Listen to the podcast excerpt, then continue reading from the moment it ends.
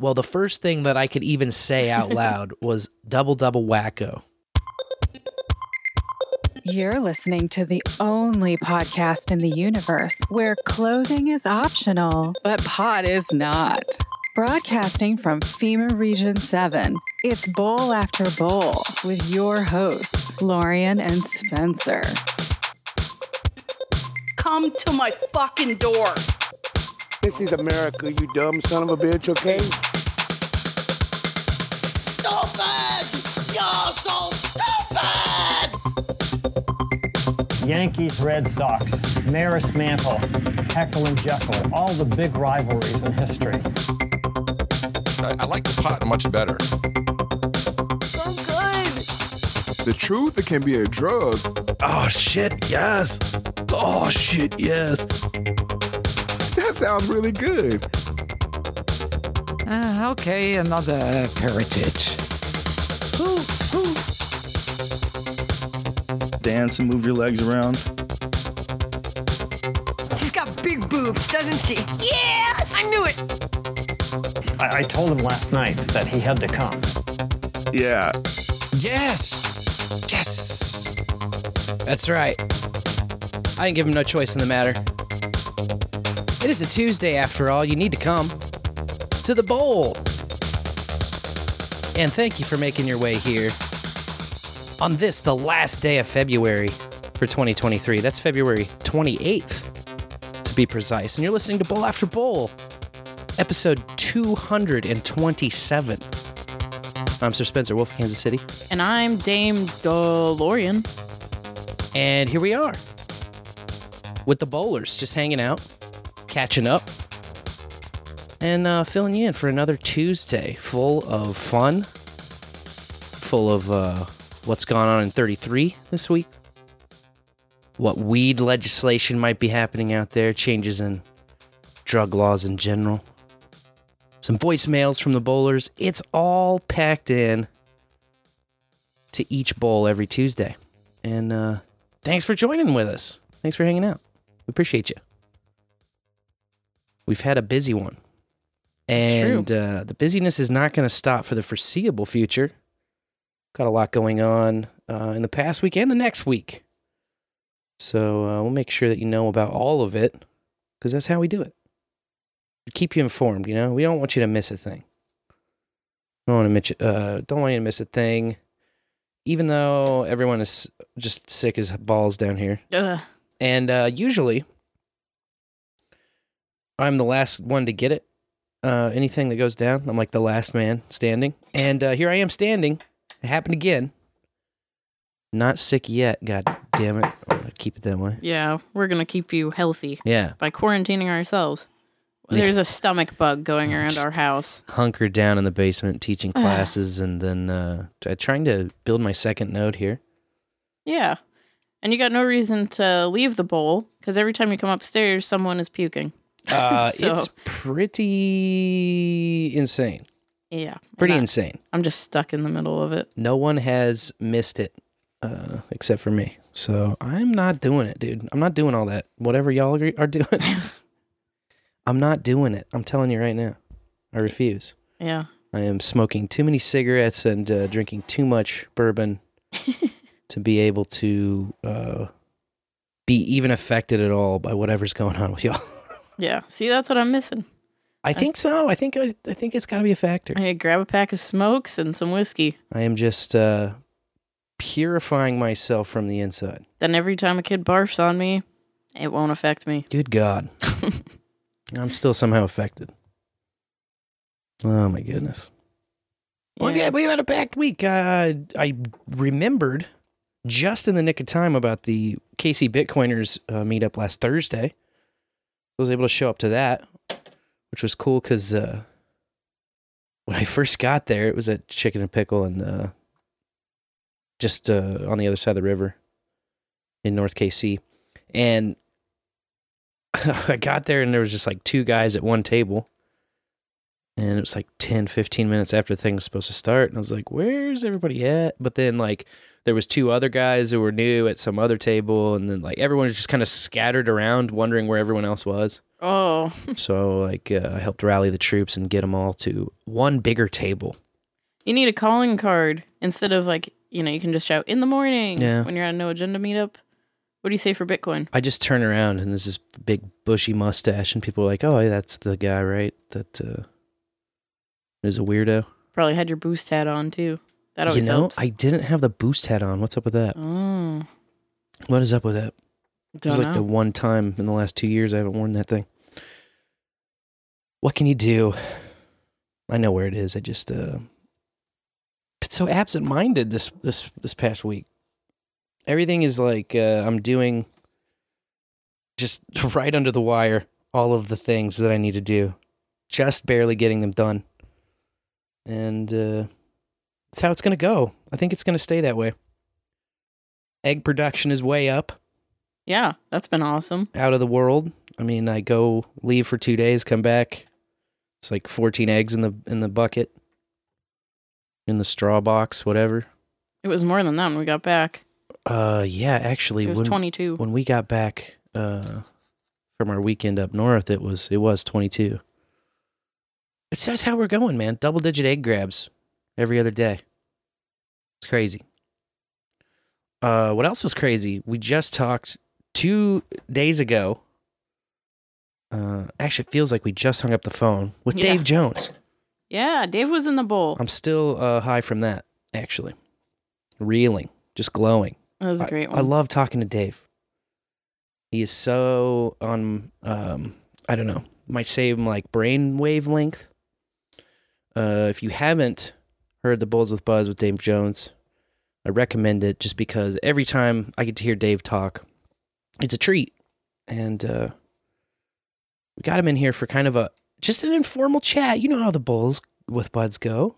We get the Buds together. It wasn't like we know Dave doesn't like interview shows, so we didn't really interview him. We just hung out, and that was it. Yeah, no interrogation. That's right. It was the 1 year anniversary of Live. That was kind of the pretense to get him back in. What a year it's been. It's been a crazy year for Live, right? Crazy year for Live. With the going lit on the Live item tag, it's something that you got to do, man. This is a new Live son of a bitch. You got to get on that tip. Got to get on that tip. Got to get out there, run with the scissors. And, you know, I was re-listening to our conversation, and I really kind of, in retrospect, kicking myself for downplaying the, you know, I said I'm like hand hacking the RSS feed like a moron, and Dave corrected me and said like a professional, you know, which I immediately turned into, well, a professional moron.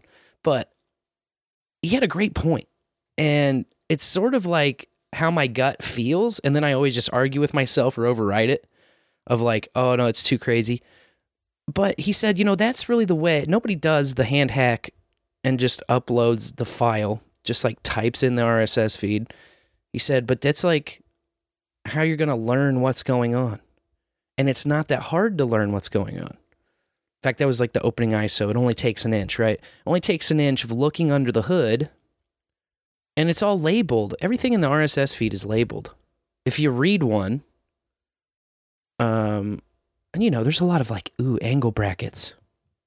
But if you just ignore the angle brackets and look at the English words in there, everything's spelled out. If you're wondering, oh, who the hell was on this podcast? I've got a person tag in the item for who the hell was on the podcast. Not only does it have their name, it's got a little image link to their avatar. You can see a little picture of them. It's got a URL to go to a relevant link for them. Sometimes it's their No Agenda social account. Sometimes it's their website for their show. Whatever it is, the relevant link for them is right there in a person tag. You can just learn pretty much everything. It's like the source of truth. It's where all the data hides for all your episodes. And it's funny because I'm like my biggest enemy when it comes to this this whole teaching people stuff. You know, I think that people get in and they're overwhelmed. They're like, They want an app to do everything for them. They want a big shiny button that they can tap on a phone. And as soon as they hear they've got to like learn something, everybody just runs for the hills. And I love learning shit. Like it really energizes me. It invigorates me. I like to do something I don't know how to do and then keep doing it until it works. And I don't come out the other side really feeling like I know how to do it now, but it does work. And that is kind of the goal. That's the goal. And I know more than I did when I started. And if I can say those two things, I don't really need like this blissful nirvana of understanding. I don't need like the clouds to roll away. The clouds are always there. All the trees we burn, like it's just smoky everywhere. Hard to see. Hard to really remember what you just did, but that's how we learn. And we've gotten so far away from that. The culture is like, nah, I want somebody else to handle it for me. I want somebody else to think for me. I can't do it. And let me tell you, man, you can do it. You can do it. Yeah, you just got to get in the car and drive. That's right. It's a fantastic time to be podcasting. It's a fantastic time to be Bitcoining. All these things, they're still like, since they're still being built, like the early adopters have a hand in the direction of where it's going. And, the earlier that you start grabbing these technologies and learning about them, the better you're going to be equipped down the road. When some fuckery goes down, you're going to be able to see it. You know? You're much harder to trick when you're more informed in playing with this stuff and getting your hands dirty. So that's why I highly recommend it. And I love just getting in there, getting my hands dirty and learning. And Dave, he's been refocusing and saying, let's slow down on all this stuff. Because we have been, there's been tags being added and formalized. There's just features that are just feature after feature being added into the Podcasting 2.0 namespace. And it was nice to kind of hear that whole, hey, let's take a deep breath. Let's relax. Let's slow down. Let's let some of this concrete kind of set.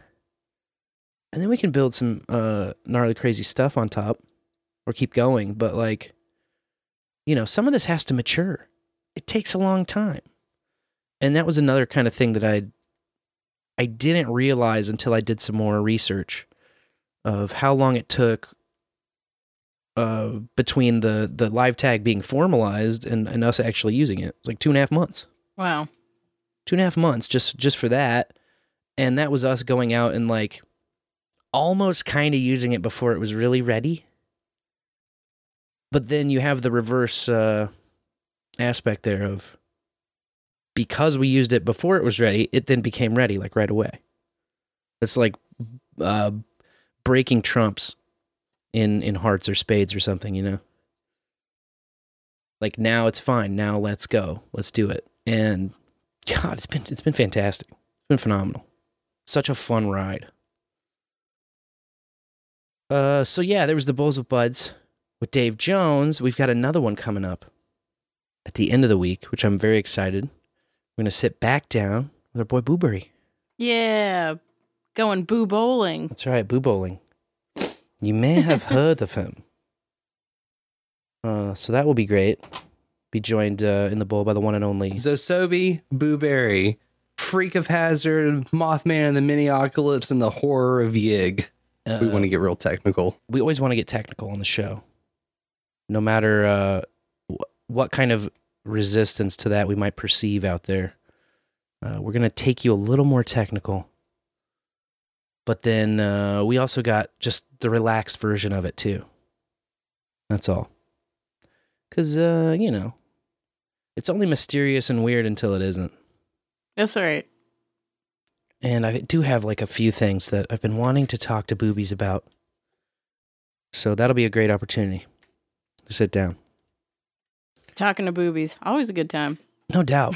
I was lamenting earlier because I realized I had a big ISO folder of crap to send him again, and I was going to shoot that over Sunday because I had just added some more stuff to it, Just totally forgot because we had our hands full and we had to go somewhere else. You know, we always got something else to get to. And so I had already made my dad wait longer than I probably should have. So I was like, yeah, if I do two more or three more things, then that'll be another hour, hour and a half. Yeah. I just had to move my ass, you know. It worked out. We got home around midnight. Worked out. The end of it all. And, you know, if Boobs relied on me for ISOs, then he wouldn't be the king of ISOs. That's for sure. Yeah. He got all the stuff he needed. He was dropping Dave Jones last night. So I was pleased with that. And, yeah. Hopefully nobody waits on me for really anything because, oh, my God. I get there eventually. We got another appointment, another date tomorrow night. Yes. The reschedule of our Abs in a Six Pack, Dreams 3. All right. A magical episode of Dreams with the one and only Sir Seat Sitter. And you can hear that at shitmyass.com. I think the live stream is at podtard. What is it? Is it .com as well? Let's find out. I'm bad at the URL plugs, but I'll never, as long as I live, forget shitmyass.com. Yep. Podtard.com. Podtard.com is the live stream. So yeah, that's where we'll be. I don't even know a time yet. That's how frazzled I am. Sometime tomorrow. But yes.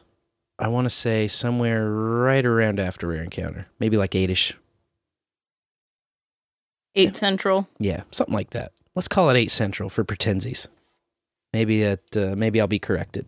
I don't know. But, yeah, that's what we're doing. Dreams 3 tomorrow night, Friday night. Going to have some boobage.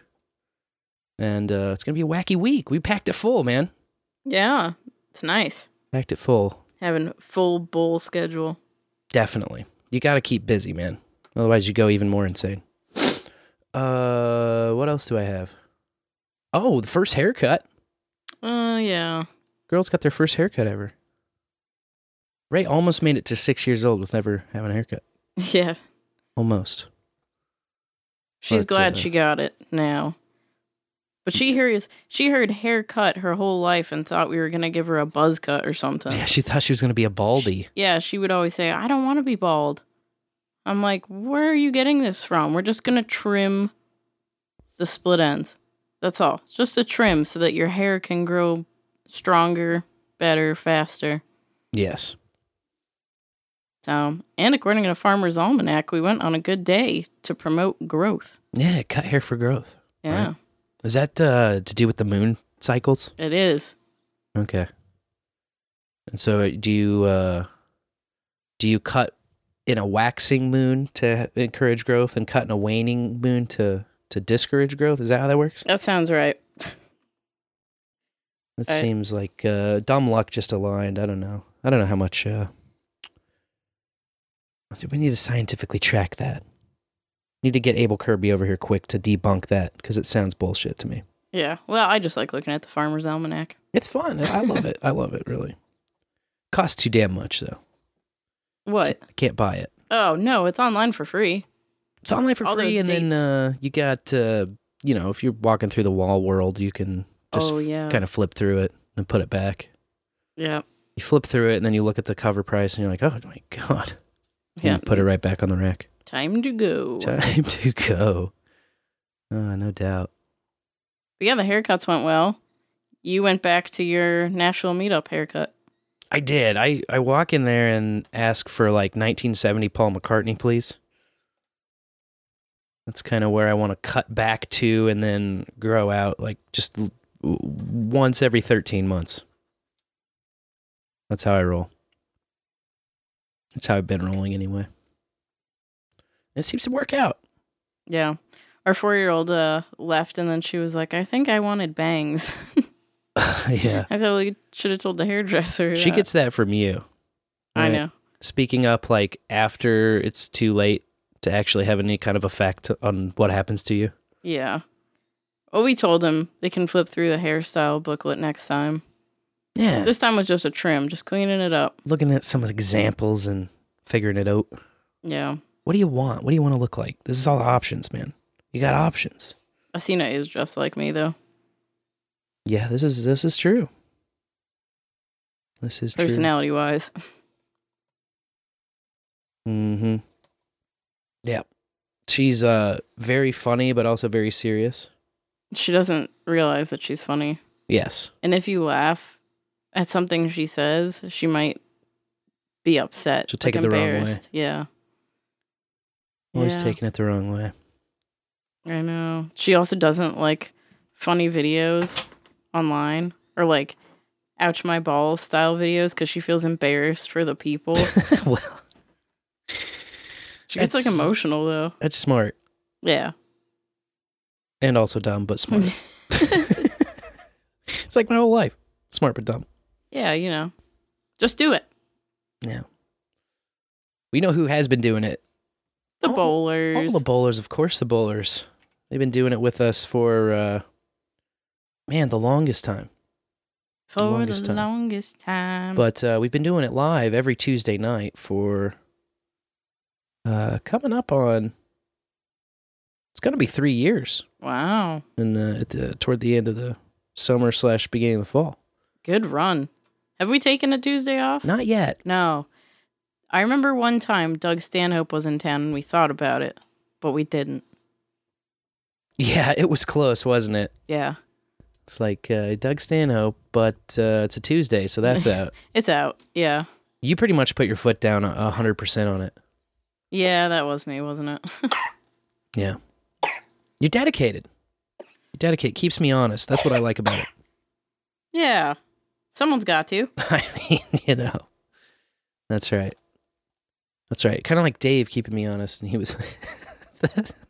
It cut right to my bleeding heart at the end. When he was like, Spencer, you should just build an app. Yeah. And I was like, oh my God. Yeah. Build an app. That had never occurred to me yet. Maybe I should try that. I think it would be a good idea. Maybe I should make an attempt. I should probably try it. Yeah. Maybe I'll try again. Yes. The bowlers, though, they just do it effortlessly. They don't even have to try. They're coming in. Not, however, on the PayPal. No PayPal to report this week. Which is all right, because the new hotness is all happening over on these boostograms. You probably heard them during the intro. You hear them rolling down the lanes, knocking these pins over. Those are boosts, little pieces of Bitcoin coming in over the Lightning Network directly to our own node. That's our own electronic infrastructure right here in the bowl. So I don't have to go ask anybody for a withdrawal. I don't have to wait 30 days for things to clear the other thing. I don't have to wait for some idiot in New York to tell me it's all right. I just get it. You send it, and I receive it. And that's as simple as that. And we split it up. So the beautiful thing about it is we can also give our bowls, buds a little pinch of that bowl. Like Dave, all your boosts to the Dave episode, a third go to him, to his node, in forever, for always. Yeah, so cool. For keepsies. So, really, the thing is just changing the world. Changing how we do business. And in a good way. I just want to see more apps with live enabled. I think it's coming. Yeah, I know. And patience. That was an encouraging talk, really, that we had with Dave. It's like a lot of people have it on their roadmap, but they were had their hands full of bigger stuff that was going on. And when it comes to bandwidth, when you're updating and maintaining code bases, like, there's only so much you can get done. Especially when you're working on deadlines for other products or features, that you might be implementing. You know, you can't just add to the workload and you're going to steal from something else. So I can see both sides of it, and I can be a patient boy. I do want to thank all of the boosty bowlers here. And I always start off with the outro that Harv Hat pings us with. 1420 sats came in from Harv Hat a little under a week ago as we were signing off last Tuesday. He boosted that out of Boost CLI, as usual. Thanks, Harv Hat. Appreciate you. I also want to apologize to Booberry because I did miss. He pre-boosted the Dave Jones Bulls with Buds, and he pre-boosted 333 out of Podverse. And I will happily receive my punishment this Friday when we sit down and talk to him. Sorry about that. I'm glad that Cotton Gin alerted me to his pre-boost. We did get his boomer boost on. Yes. The show. Because he did his due diligence and... got on your ass. Got on my ass, and more importantly, told you about it. Which makes it unavoidable for me. So we appreciate that very much. Let's see. We had a bunch of boosts that we read during our visit with Dave, which you can hear on the show if you re-listen. And I'm trying to get to the end of that because there was a lot of love. We very much appreciate that. That's probably like Harv Hat delineator. I'm thinking so. He hit us with 1819 on the way out. Oh, yeah, the Alabama boost. The Bama boost. So a kind of going on Pfeiffer's 1821 Missouri boost. There's an 1819 Bama boost now. And C Brooklyn checking in, saying Bowlers with the Sage for 2222. He's boosting that episode 226, Dave Jones, out of CurioCaster. Would much appreciate that. Then a Fountain boost, row of five ducks here from Kyron Down himself of Mere Mortals podcast. And through Fountain, he says, what a blast, the Pod Sage himself. Great conversation. I really like the mix of tech talk and fun random deviations. So much preferable to the straight interview style. Then he adds also a note on chapters. I don't tune in much because of the length and difficulty in finding the parts I enjoy. When you get chapters up and rolling, please let me know. With a toothy smile emoji. I feel that. Yes, and that's something that we've been talking about behind the scenes for a long time. We really want to set the website up in a way that once we get our chapters in place, you just be able to go to a certain page that has all the episodes and you can just listen to that chapter that you like. So if you only want to hear the on-chain, off-chain, you can listen to them all in a row. If you only want to hear the weed stories, the weed updates, if you just hear for the lanes and you're like, God, I got to wait till the very end every time for the lanes and I don't know exactly where it's at, we are going to fix that in the future. Yeah, and we'll let you know when it happens. We have the vision. Kyron. And we will. You'll be the first I tell. I promise. Kyron. You'll be the first I tell. The length of the show, it's kind of the random deviations that you so love and cited earlier, you know. And that's kind of our style. If we pulled the random deviations out, we could get a nice tight show and be like 14 minutes and it would just not be worth it. Just not be worth it. But thank you. Appreciate that. And putting the value in and, you know, giving it back. That's what it's all about. 100 sats coming in from Fountain. That's Bruno221, PR221. Hi. New name. And he says, great podcast, guys. Well, thank you. Yeah, thanks. Boolysteed, we call her Boolysteed. We call her Boostysteed. She's known by many names. But no matter what you call her, she boosted 4,200 sats out of Fountain and said, music makes me high. The little bowling emoji. Nice. Thanks, Booly. Thank you. Booly. I am similarly afflicted. Get high on that music. 4269 comes in from Harv Hat. He realizes that the live stream is on, the show is lit, and he slaps us with that. This time from CurioCaster, switching it up. I see you, Harv Hat. Then, hey, Citizen, he's back, as always, with a signature... 69, dudes! It's coming out of Podverse there, and he says, the bowl is smoking hot tonight. Ew. Oh, you noticed. Yeah, definitely. We are a hot country. What can I say? It's very hot in here. Next up, a boob boost from Boostysteed. She's sending it out of Fountain, and she says, music app to-do list. Hey. That's the to-do list that needs fundage, no doubt. So I appreciate that. Oh, Harv Hat in the chat says that he updated his note and hasn't put Boost CLI back on it yet. That would explain the CurioCaster boost. There you have it. There you have it. We should get that added as like the service, RaspiBlitz service you can just throw on there, like we did with Helipad. So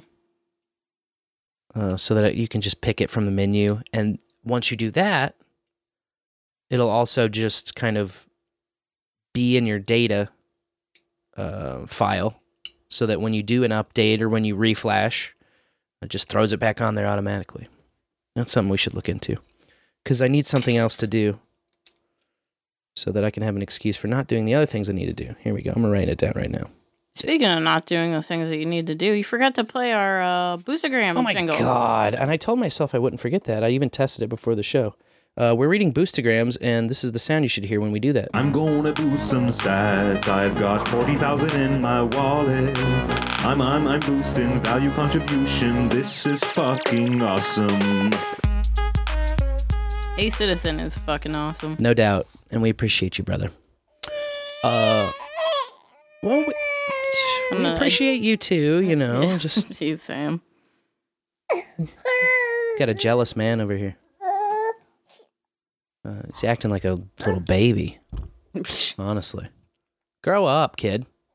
8888, that's what you just heard seconds ago, 33 seconds ago, according to my Helipad here. And this is from Booberry. Speak of the devil, and he shall appear. And he's boosting out a Boost CLI. He says, damn, it's been 6 months since the last PayPal donation I sent. And that was for the R&R pre-show.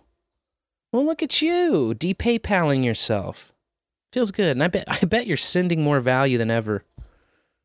And with the boost. With the boost environment. It's just fun. It's more fun and it feels right, you know? Yeah, it's gamified.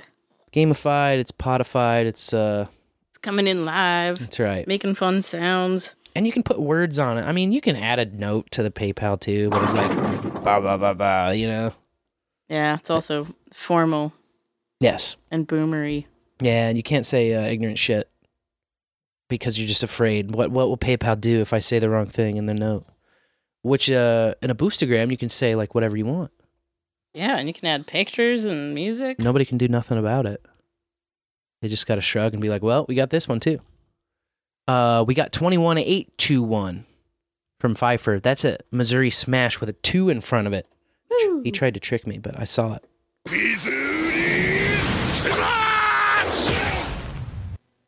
Oh, yes. Smashing it. Absolutely smashed by Missouri. Well, cheers. Cheers, Pfeiffer. No note, just the boost. And that's the boosts for right meow. You can boost the live show. You can boost the late show if you're listening to this sometime in the future. Because these are going to be available for like pretty much ever until the balloon explodes and the EMP thing goes off and we lose all of our MP3 files. But until that worldwide attack where we have no electronics whatsoever left, you're going to be able to listen to this thing. We're confident. And boost it. That's right. And once that happens, we'll have bigger problems than our mics being fried, I think. Definitely. So whatever. We'll cross that bridge when it comes. But, of course, there's other ways to give value. That's correct. You can make art. You can make jingles. You can pass the bowl to someone you think might enjoy it. Or you can leave us a voicemail. Every week, we have a first time I ever topic. And this week, we want to hear about the first time you ever farted and were embarrassed. What? All you have to do is pick up your phone and call 816-607. 3663 and the play of voice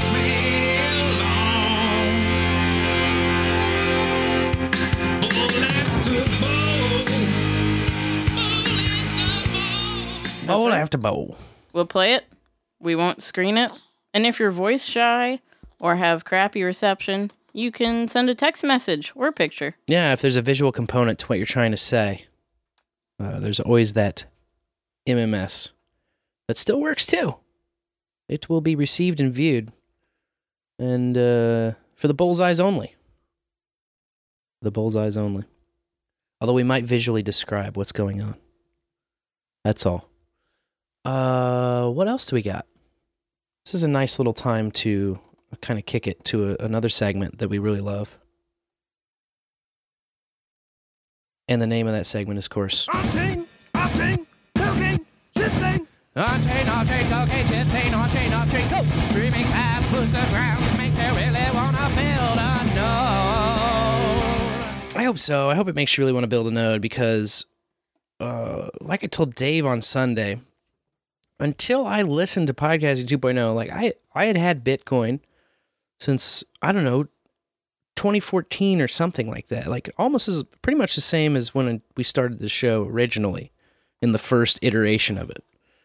But the two had nothing in common back then. There was no connection between the Bitcoin and the podcasting. In fact, for me, Bitcoin was just magic internet money that I could do some degenerate poker gambling with and not feel as bad about losing all of it, basically.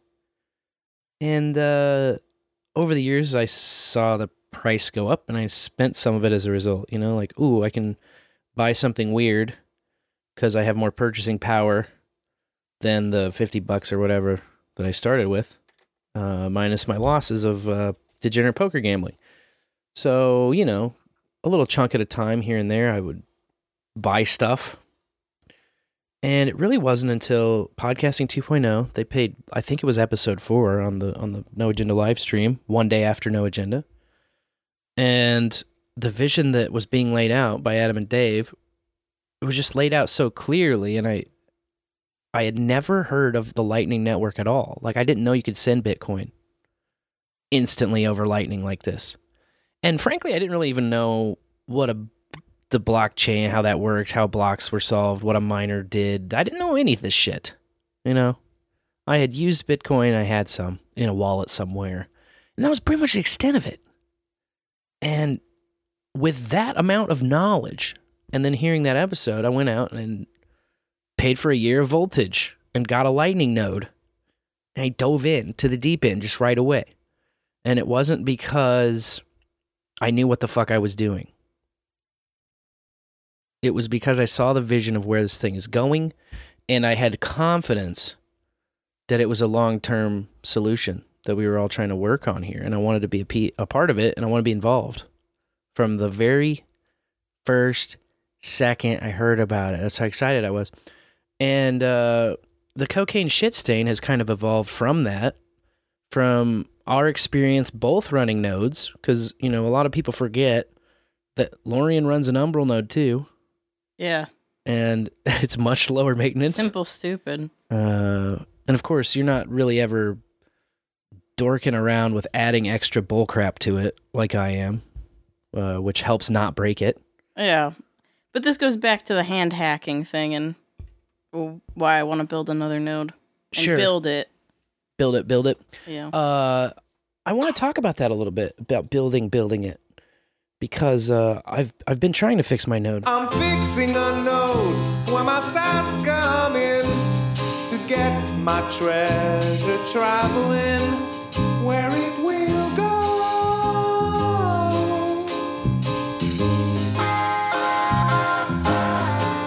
I've been working on getting a second one going, right? We have this little Think Center, little Lenovo Think Center. It's like, it's the same size as a Motu Ultralight. It's just a little box.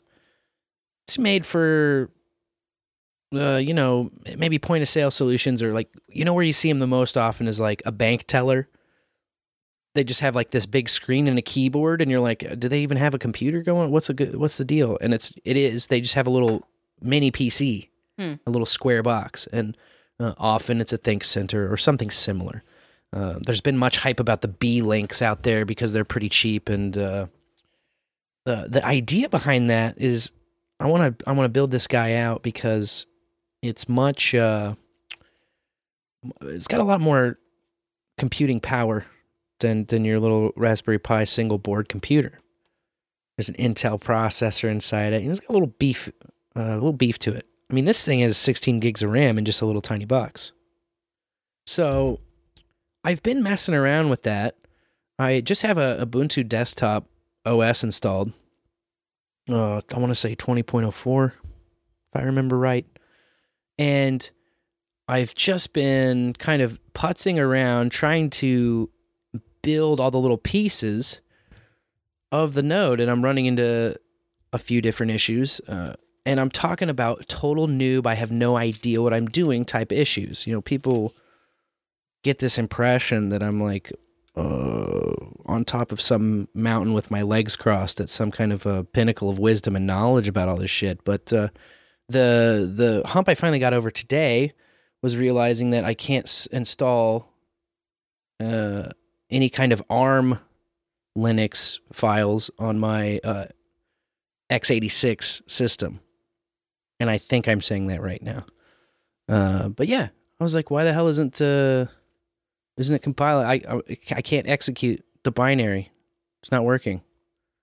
I'm just following the steps.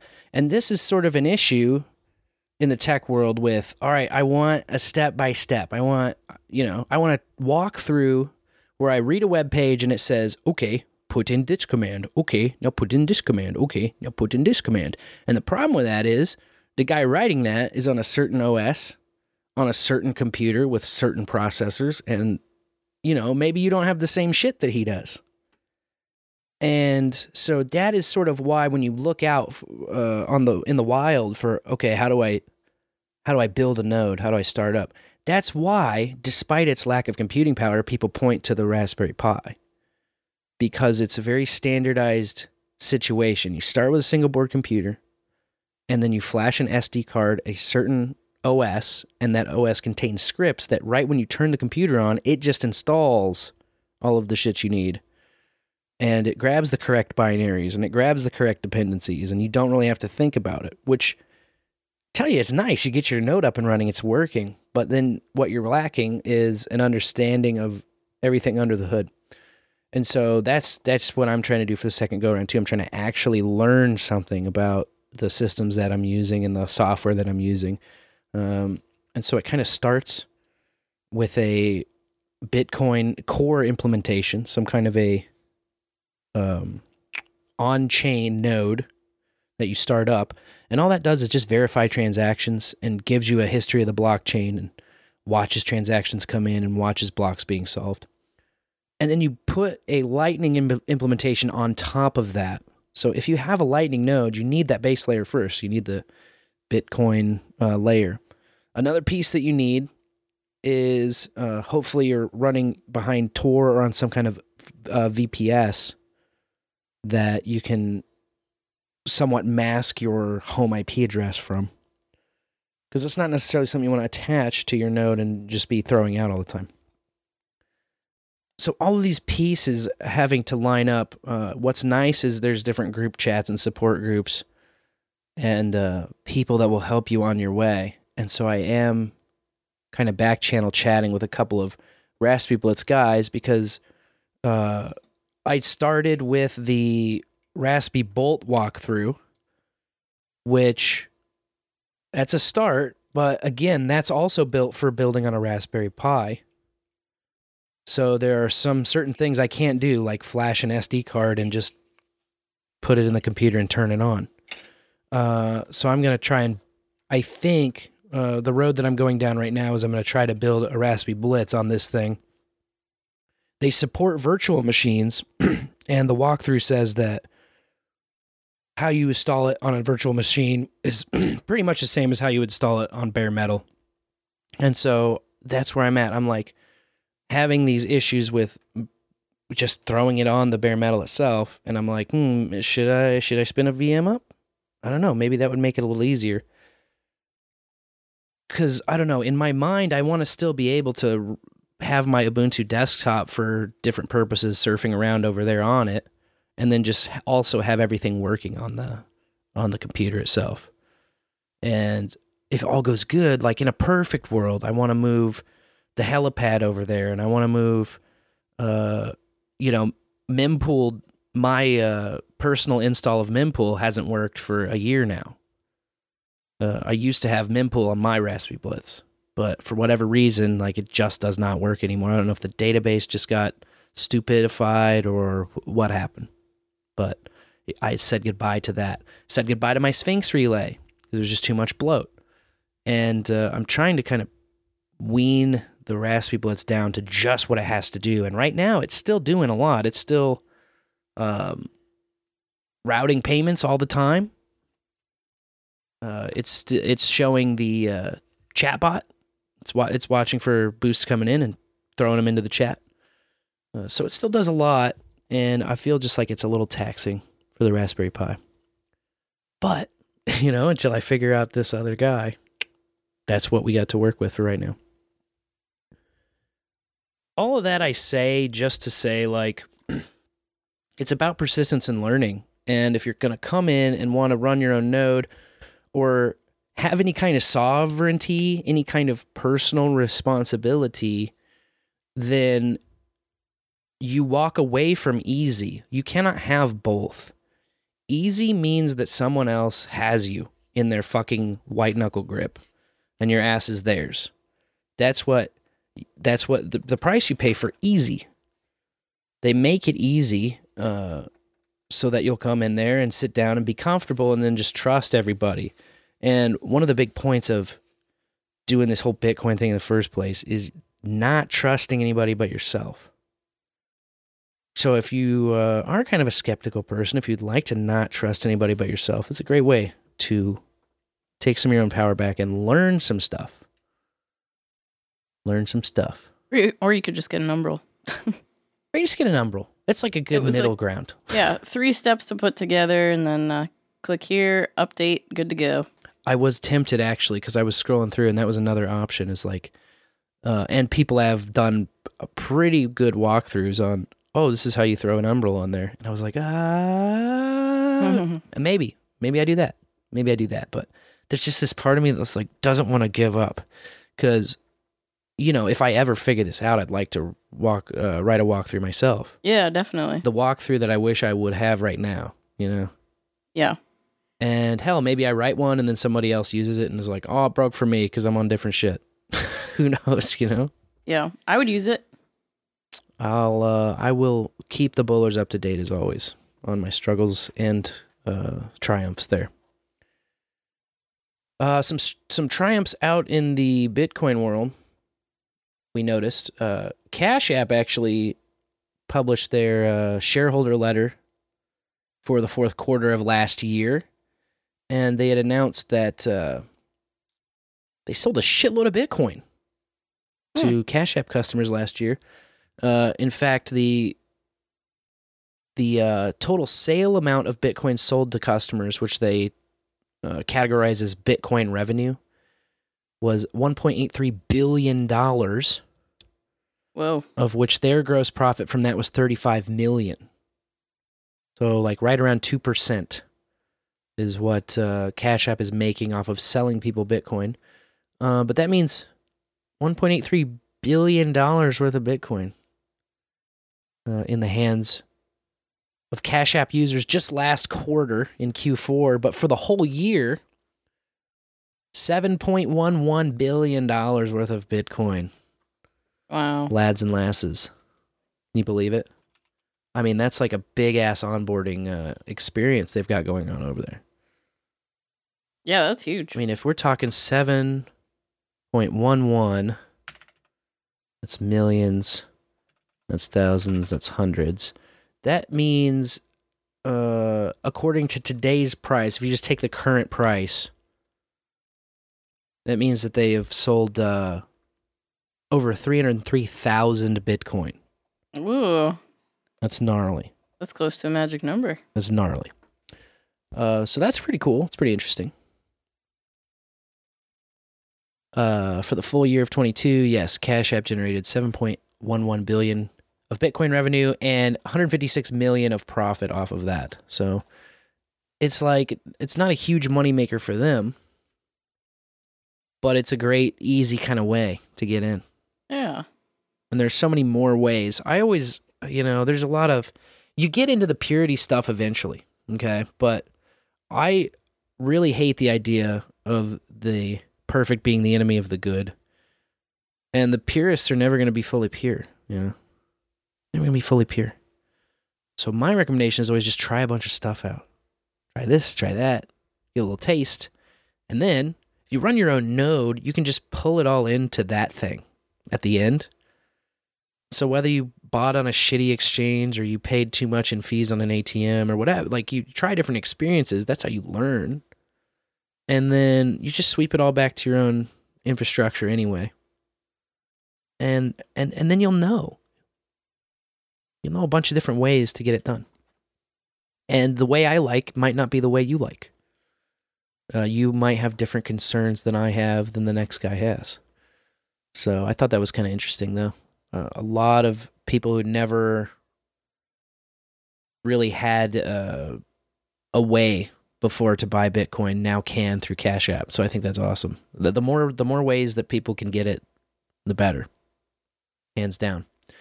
A big announcement from BTC Pay Server. They've just announced a CoinJoin plugin, which, speaking of purists, it's caused a lot of stir and a lot of wrinkled faces and pointed fingers.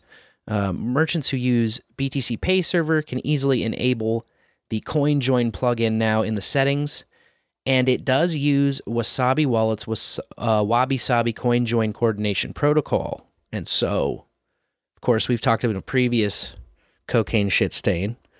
Wasabi Wallet,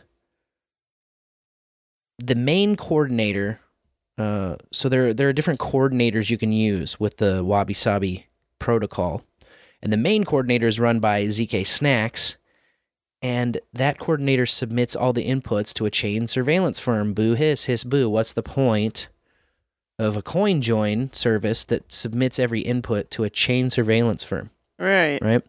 But the plugin does allow you to not only choose a different coordinator than ZK Snacks, you can also run your own. You can be a coordinator and run your own kind of coordination. Oh.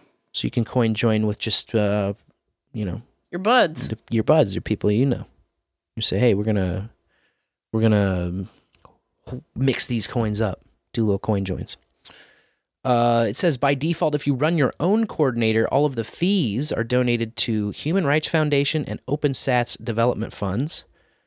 And so, of course, people have opinions about that as well. Yeah. You do have the ability to customize and configure that fee structure. There's also some built-in Nostr integration that's meant to kind of help discovery of coordinators. So if you run a coordinator, you can put out on Nostr and say, yo, coordinate with me. Don't get ZK snacked.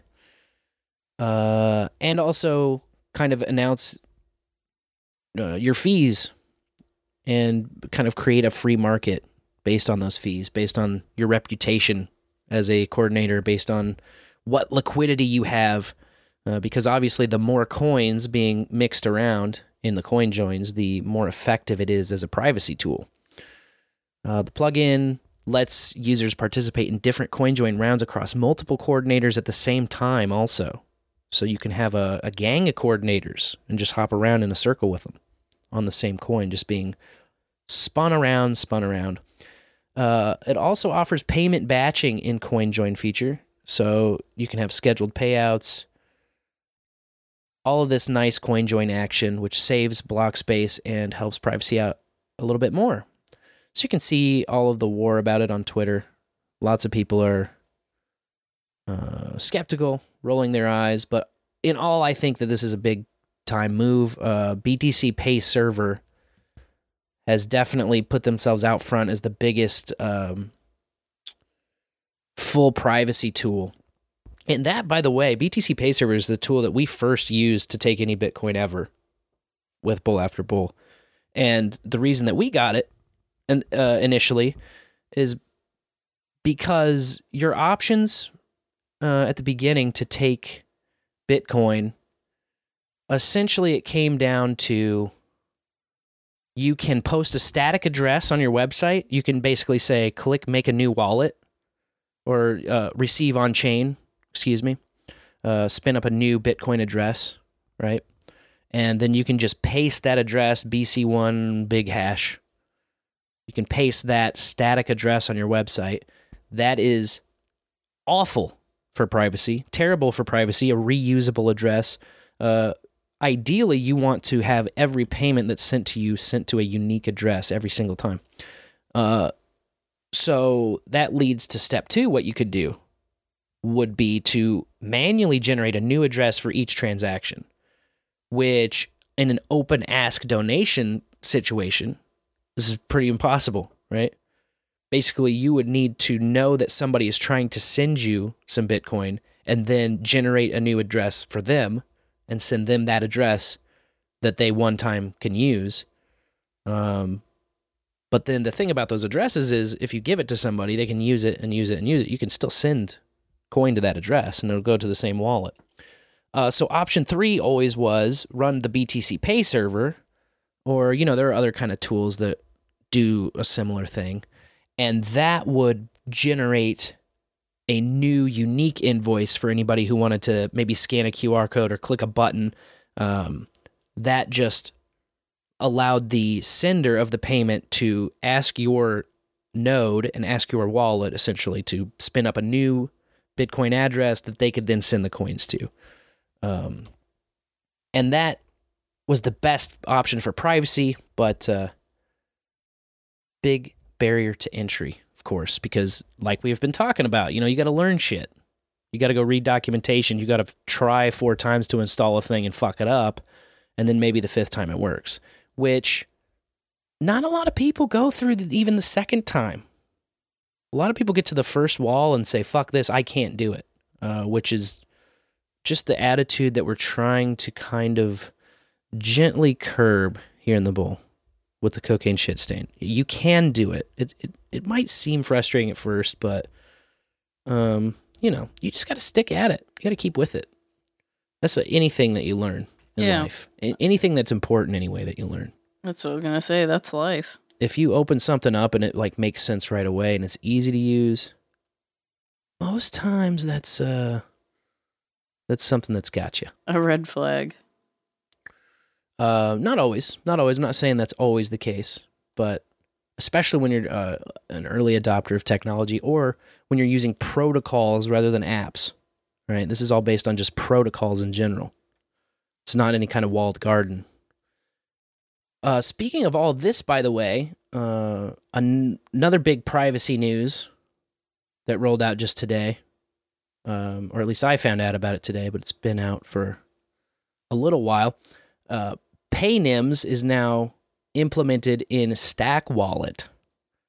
So PayNyms is based on BIP47, which allows way better privacy in transactions.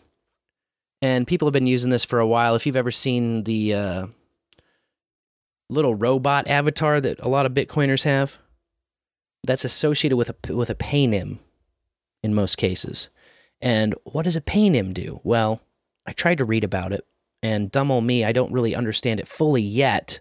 But essentially, what this BIP47 rolled out is this PayNym ID, and I believe Samurai Wallet was kind of the first to really implement the PayNym and name it that. BIP47 just defined what was called a reusable payment code. And the reusable payment code was a long hash that you could share publicly, and it's derived from your wallet seed. It's unique to you, and then anybody else that has their own BIP47 payment code can take theirs, combine it with yours, and come up with a unique code that's between you and them and make a private, reusable transaction between you two where it does spin up a unique on-chain address every time that you use that. So anybody using a PayNym, they can post their payment code wherever and receive private payments to a new address every time. You don't need to reuse addresses and spin things up. You don't have to have a server all the time up and running 24 hours a day. And you don't have to manually serve a fresh address to people who want to pay you. So the payment code is kind of this long hash, and what PayNyms did was just kind of have a sexy way of displaying it both as a QR code and as one of these cute robot avatar things.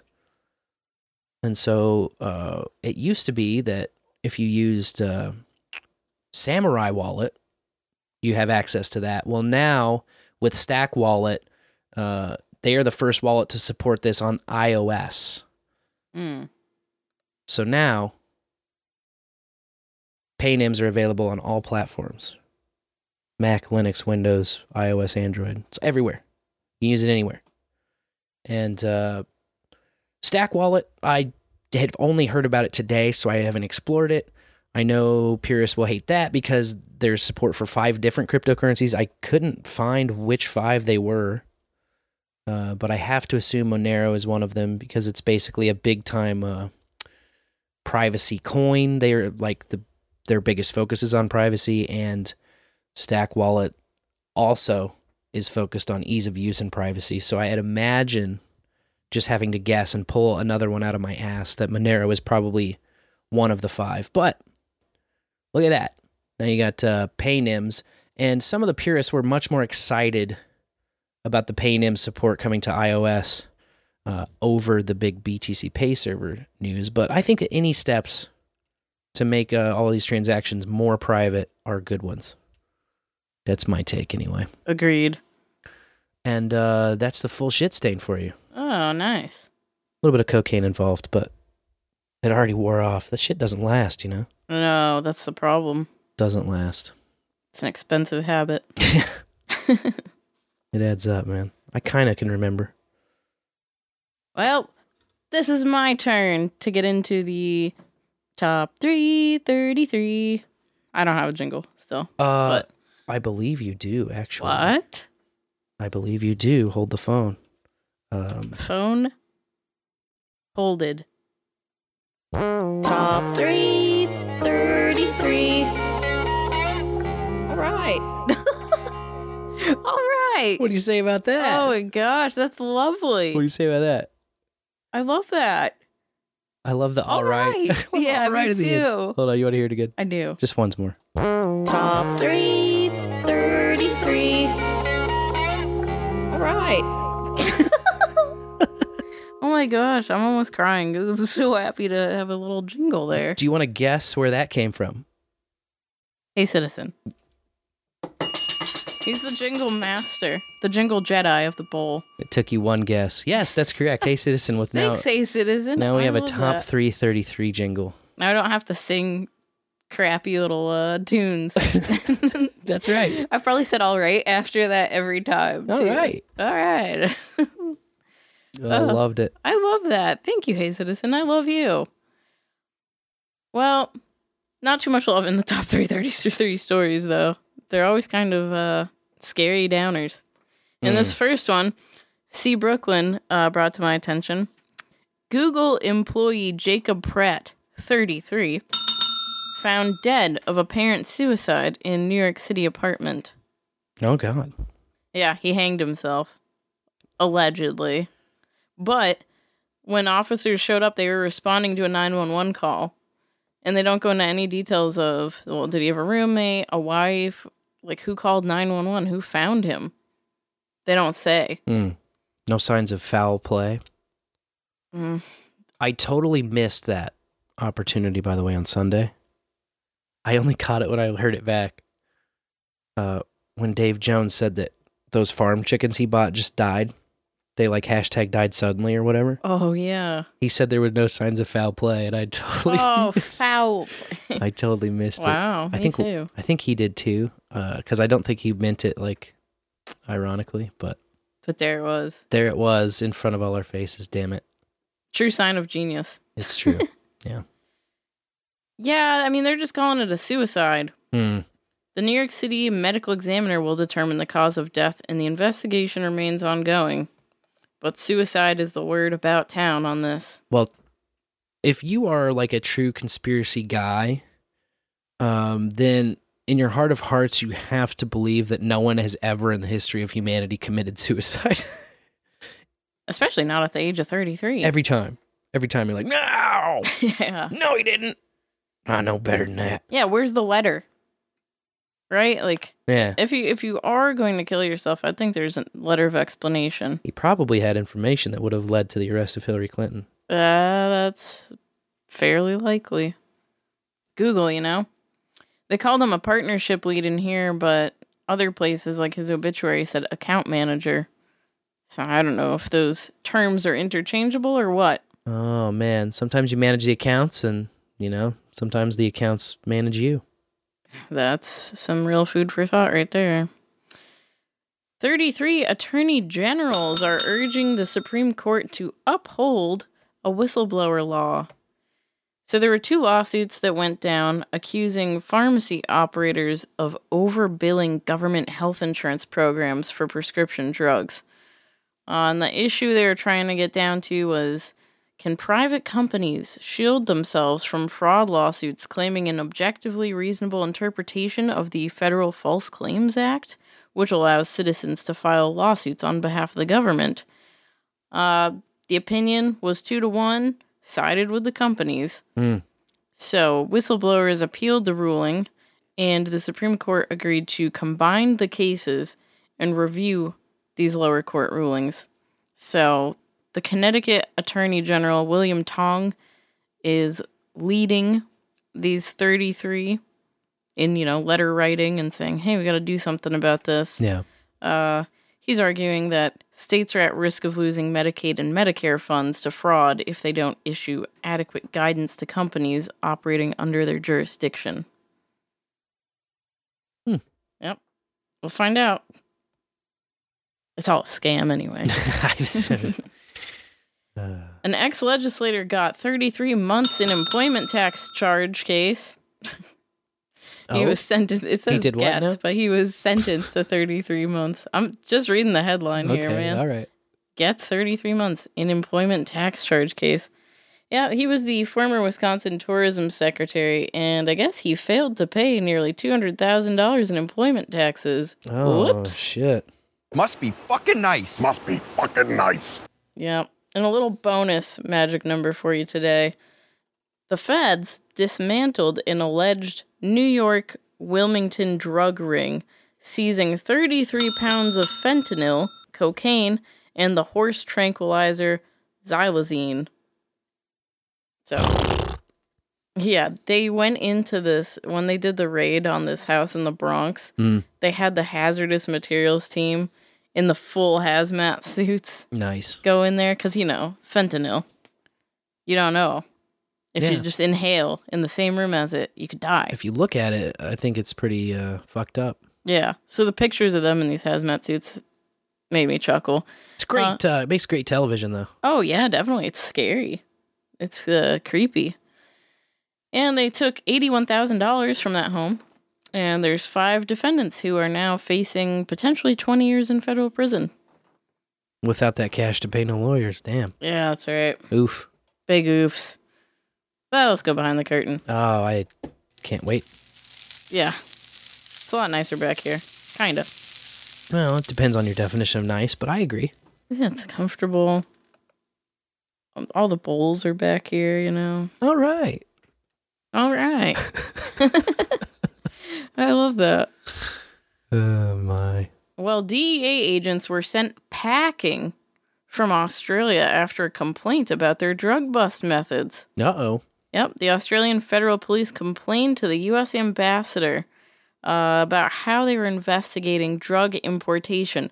No details, though, as to what they were doing, other than they bypassed the Australian Federal Police and went straight to state authorities. So, little middle management issue here. But hey, get the DEA out of your country. I think that's a good move. Yeah. Good job, Australia. Do it up. Then did you see this story about Mexico's former public security chief convicted in a U.S. drug case? I did not. Okay. This is the highest-ranking Mexican official to face trial in the United States. And he headed the Mexican Federal Police and was the country's top public safety official from 2006 to 2012. In this court case, they had cartel members come out and testify against him, saying, you know, we paid him millions of dollars for protection, and he helped one guy from a certain cartel escape prison. Of course, his lawyers, the defense there, they're saying, well, these charges are based on lies from criminals who want to punish his drug-fighting efforts and get sentencing breaks, which was kind of the first thing I thought, too. I was like, this seems like a good way to reduce your sentence.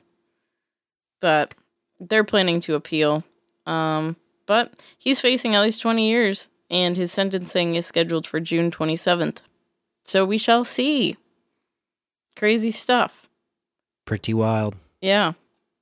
Mexican cartel shit going down in a U.S. court. Oh, God. Yeah. The guy Lobo was one of the guys that testified against him. Interesting. I thought it was very strange, but... That Lobo's back, huh? Yeah. That's right. Haven't heard that name in years. Well, the Department of Defense issued a reminder memo this week to service members not to consume poppy seeds so that they can avoid false positive drug tests. Because, you know, some of those poppy seeds in their little poppy muffins have higher codeine levels than others. Could make you pee positive, since you still got to pee in cups and stuff. I saw that on Mythbusters one time.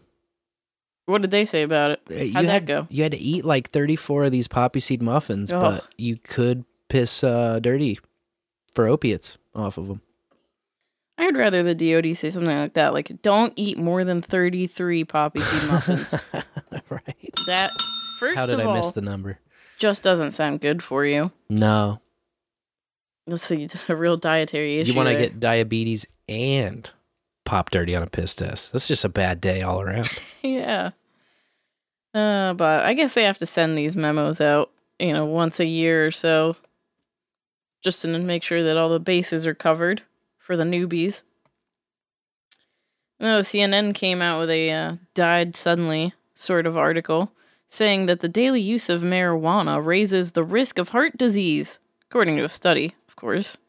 And the funniest part is that this study hasn't been published. Oh, well. So, like, citation needed.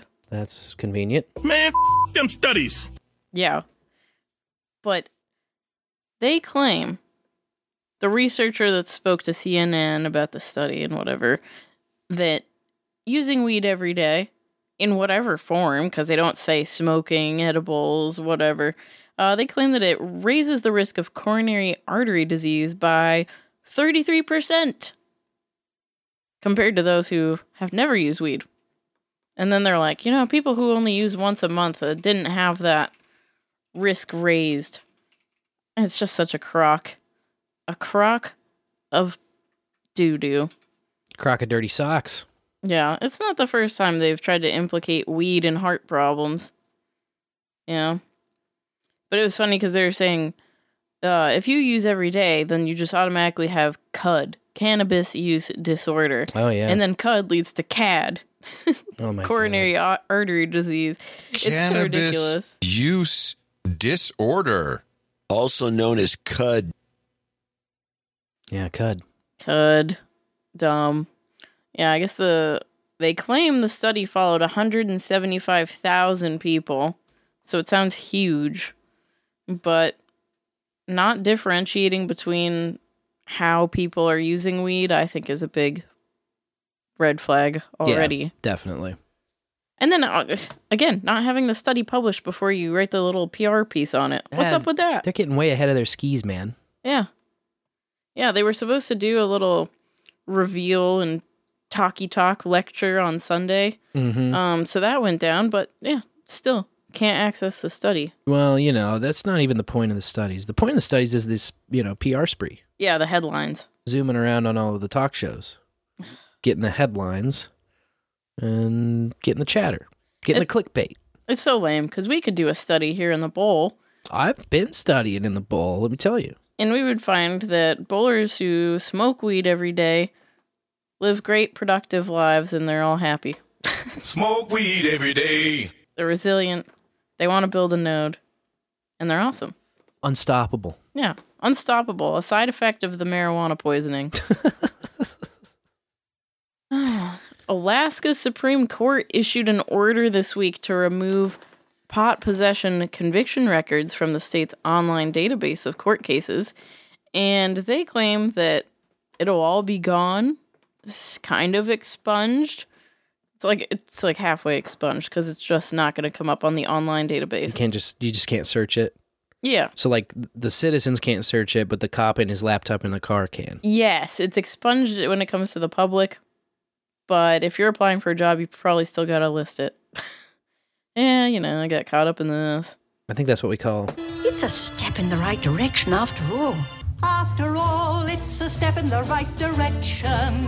It's a step in the right direction after all. Well, they claim that these convictions will be removed from the database by May 1st for a whopping total of about 750 Alaskans. I mean, these are like Biden numbers. Right. I think there's a lot more people than that in Alaska. Yeah, with weed cases, but I guess this is just simple possession, you know, following in the Dusty Man footsteps. As soon as your possession gets complicated, you know, we got to keep you hostage. Yeah, it's crazy. It's crazy because they got recreational up there. Turns out most possession is complicated. Yeah, well... God forbid you have a pipe to smoke the weed with. Right. Now you got a paraphernalia charge. As soon as that paraphernalia sneaks in. And by the way, you can get charged with paraphernalia if your weed is in a Ziploc bag. Oh. A Ziploc bag will be paraphernalia. Intent to distribute or something? Well, it's not necessarily intent until you have two Ziploc bags. Mm-hmm. And the weed is in one and in another one. Right? But if it's just in one, the bag can be considered paraphernalia. I've seen that before. That's retarded. It's fucked.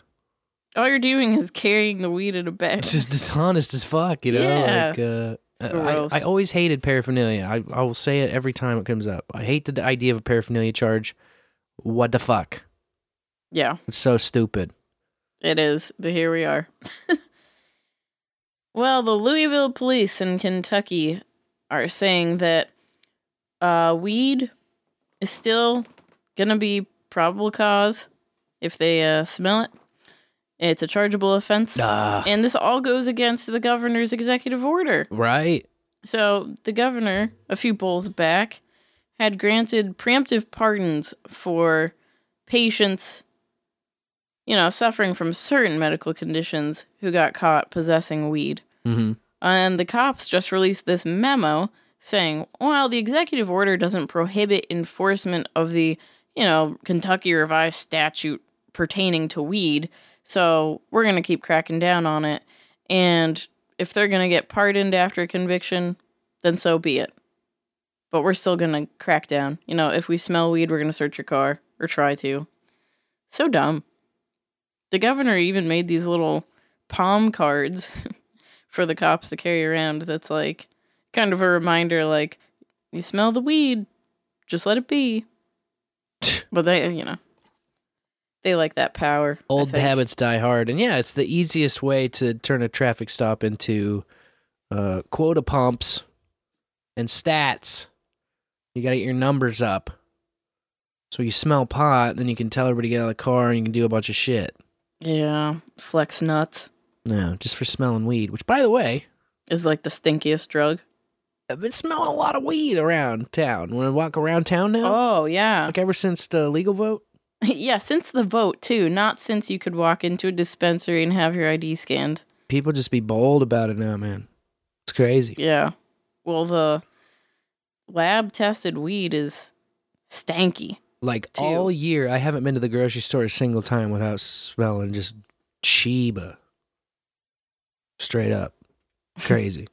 Chiba, Chiba. Like, I expect a big billowing cloud when those automatic doors part. Yeah, that's seriously how it smells. It smells like a Cheech and Chong episode, man. Yeah, it is crazy. It's nice, though. It's a nice smell. It's a good little turn of events, I say.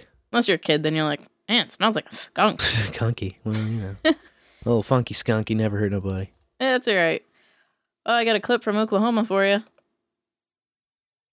These are very violent criminal organizations. Two men are behind bars after a series of raids by the Oklahoma Bureau of Narcotics on Thursday. We served 4 search warrants at Oklahoma City locations, residential areas where some of these locations were being used as brothels for the prostitution tied to these criminal organizations. State drug agents confirmed to News 4 that Jian Fazao and Jian Lin were the two arrested. A report shows at least one of the arrests happened at an apartment complex off of Northwest 10th Street. OBN spokesman Mark Woodward says the men were trafficking undocumented Asian women at several pot farms around the state. 2 women used as prostitutes were removed from one of the brothels that was searched here in Oklahoma City. Recruited essentially to Oklahoma and are being prostituted specifically to some of the managers and administrators of a number of marijuana farms. When you have a lot of these criminals coming here from China who are running these criminal marijuana farms, you have the collateral crime that's going to cater to those workers, including Asian females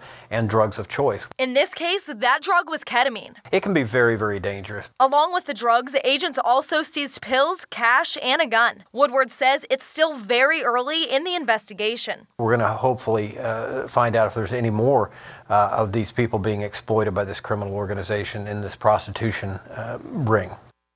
Yeah, China is asshole. No doubt. Get out of Oklahoma. Stop giving weed farm's a bad name. Cripes, it makes me mad. You remember a few months ago, or maybe not even a few bowls ago, there was that break-in at a weed grow in Oklahoma, and it was all these Chinese nationals that don't speak a word of English, and some sort of drama between them. Dude shot a few, and then they can't even release the names because it's like they can't even get a name out of them. I don't know.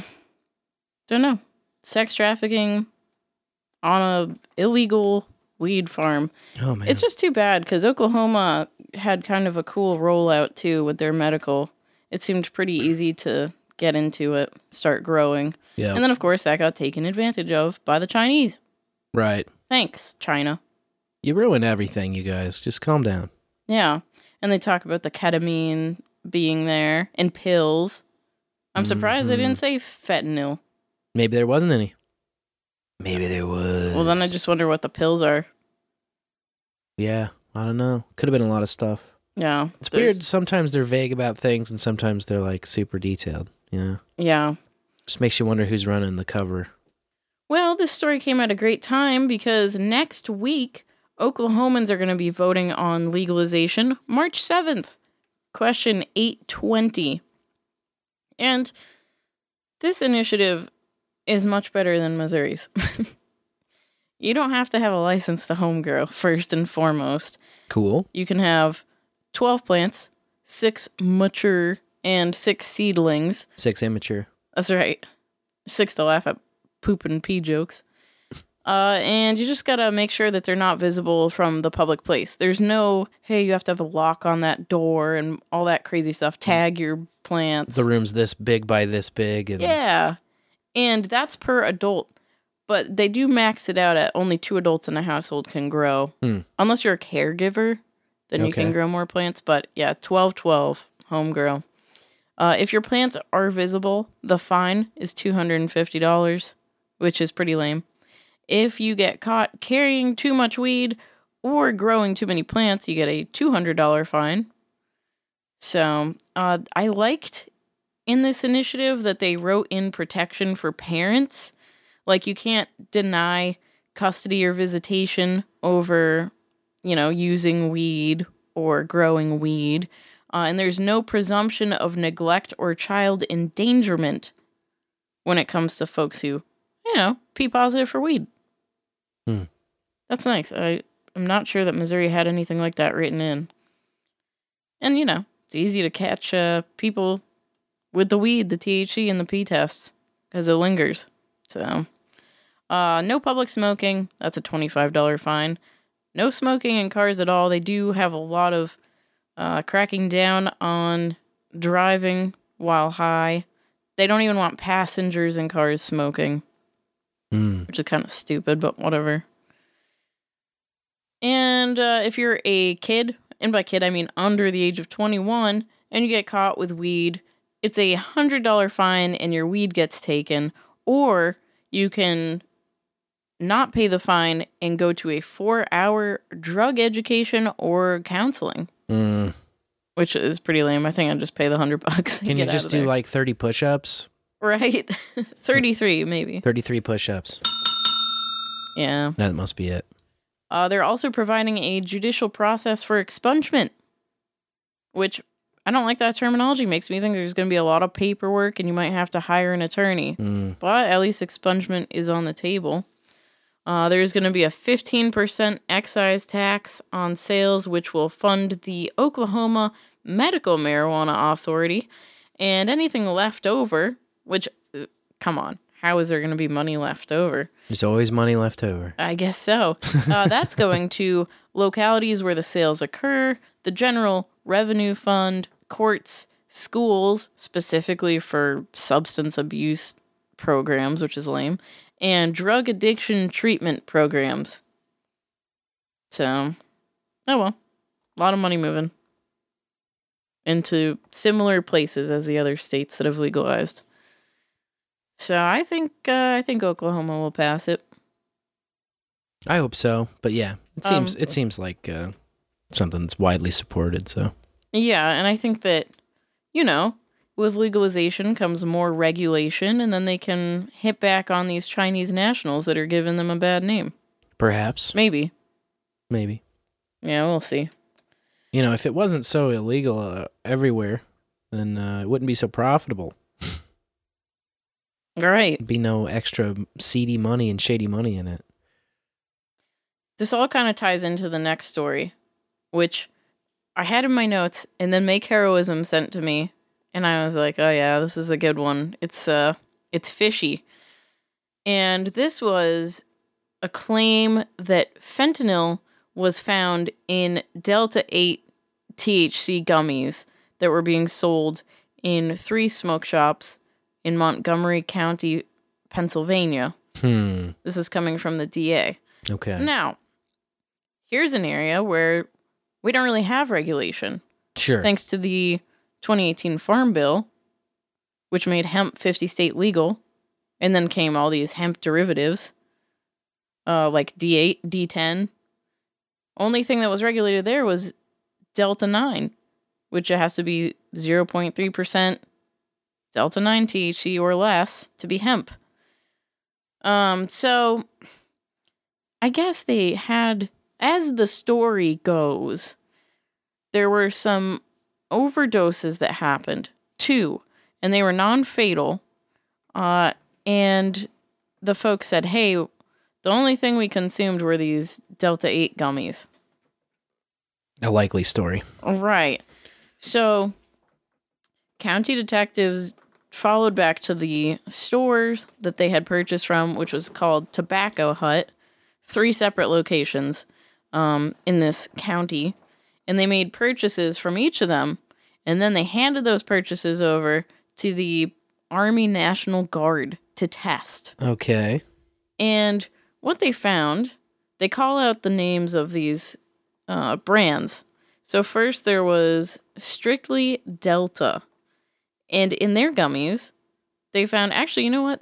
They just call out Strictly Delta, Herb Extracts, and Packwood's Coned.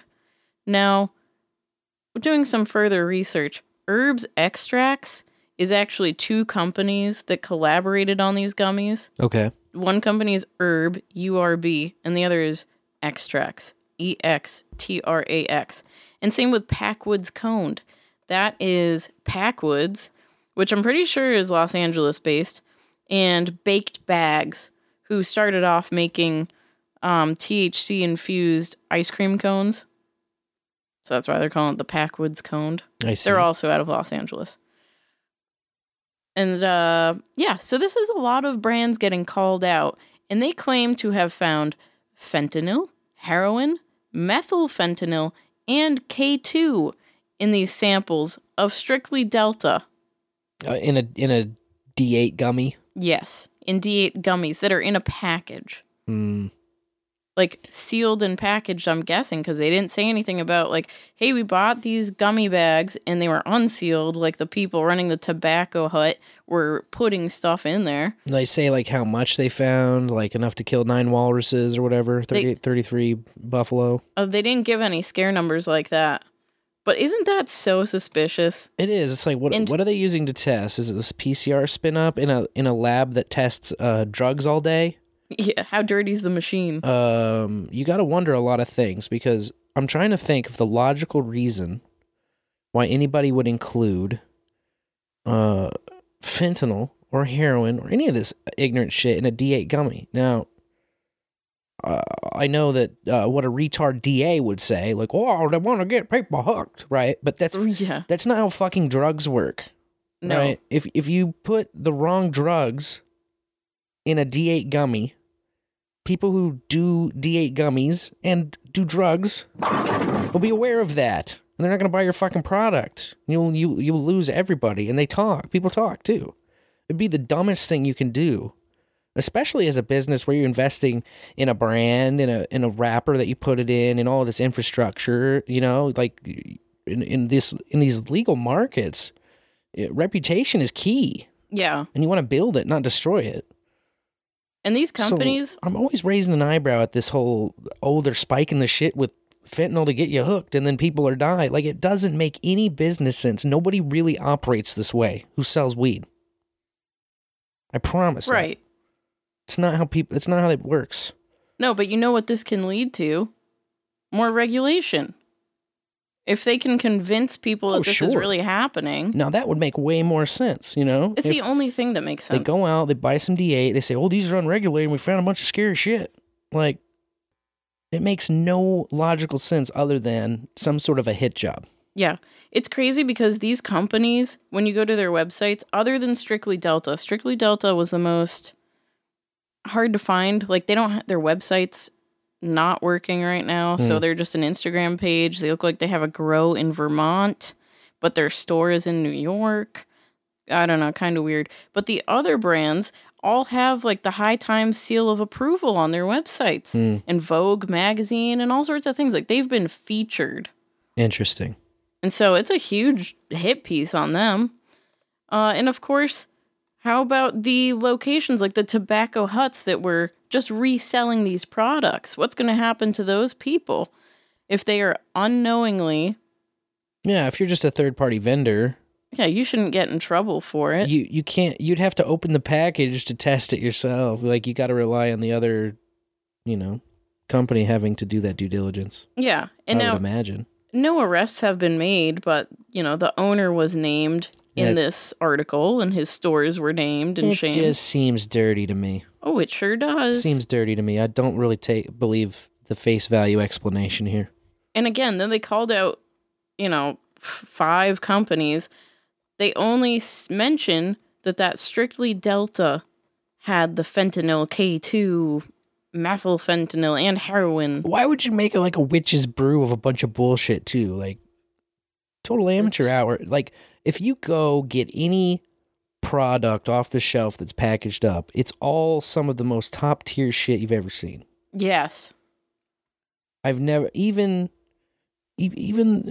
around here before, like, the full legal thing rolled out, like, anywhere you get a packaged product, it's all high-tier shit. Nobody's fucking around.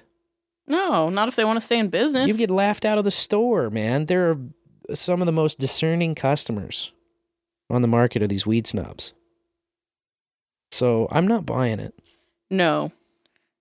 But, you know, Delta 8 has been under attack. Delta 10, anything THC, right? Well, you know, THC they want their claws in it. They're really pissed that there's no regulations, and, you know, they consider it this open, unregulated loophole, which to these fuckers, the lack of some law that we can hit you over the head with it, means it's more dangerous, which really we know the opposite is true.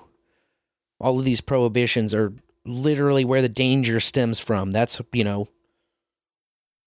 that's how all my friends got fucking killed, thank you very much, because of the goddamn prohibition. So fuck you. What? Really fucking burns my ass, dude. I really wanted to give a shout out of endorsement for the hemp shops around, though, because thanks to the Farm Bill, there are loopholes where they can just sell Delta 9 and regular weed. It's true. Yeah, they're getting very clever with it, which is interesting. And they don't have to. They don't scan your ID into the dispensary database. Yeah, like dispensaries that are licensed, regulated, blah blah blah, are required to. So support your local CBD shops, man. And this, I mean, to me, this just screams of, we need regulation, you know? Yes. And we'll do whatever to get there. Steps backwards. Yeah, it's so stupid. Yeah. Why step in the wrong direction when you could step in the bong direction? Hey. That's all we're saying. Yeah.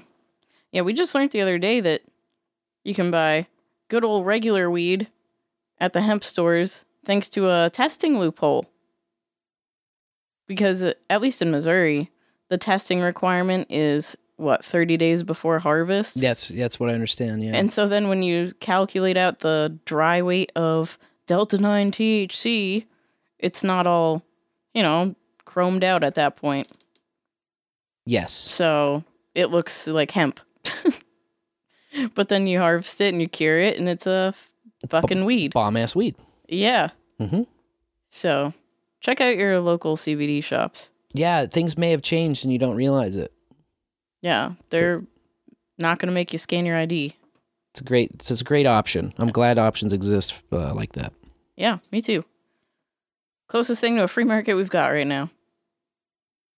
Well, anyways, that's all I got for Behind the Curtain today. Oh, look at you. Wrapping up the curtain segment. Yep. Spooky stuff.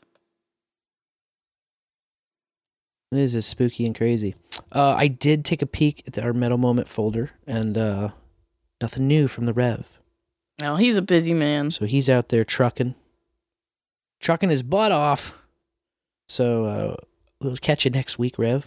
But we appreciate all you do, and hope you're safe out there on these crazy roads across the country. Yeah, we love the Rev. All the bowlers love the Rev. That's right. We definitely love them. We also love all of our bowlers who like to weigh in on the first time I ever topic and kind of whatever's on their mind, too. You know, sometimes you can ask questions to our guests for an upcoming Bowls with Buds. Like, I don't know if you want to holler at your boy Booberry in there. That's another legitimate use of the voicemail line. And like you mentioned before, text messages and pictures do apply to the same number.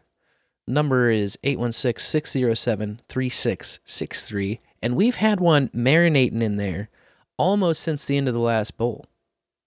I was interested because I saw this when we talked to Dave, but I knew caller wouldn't want me to play this one for Dave.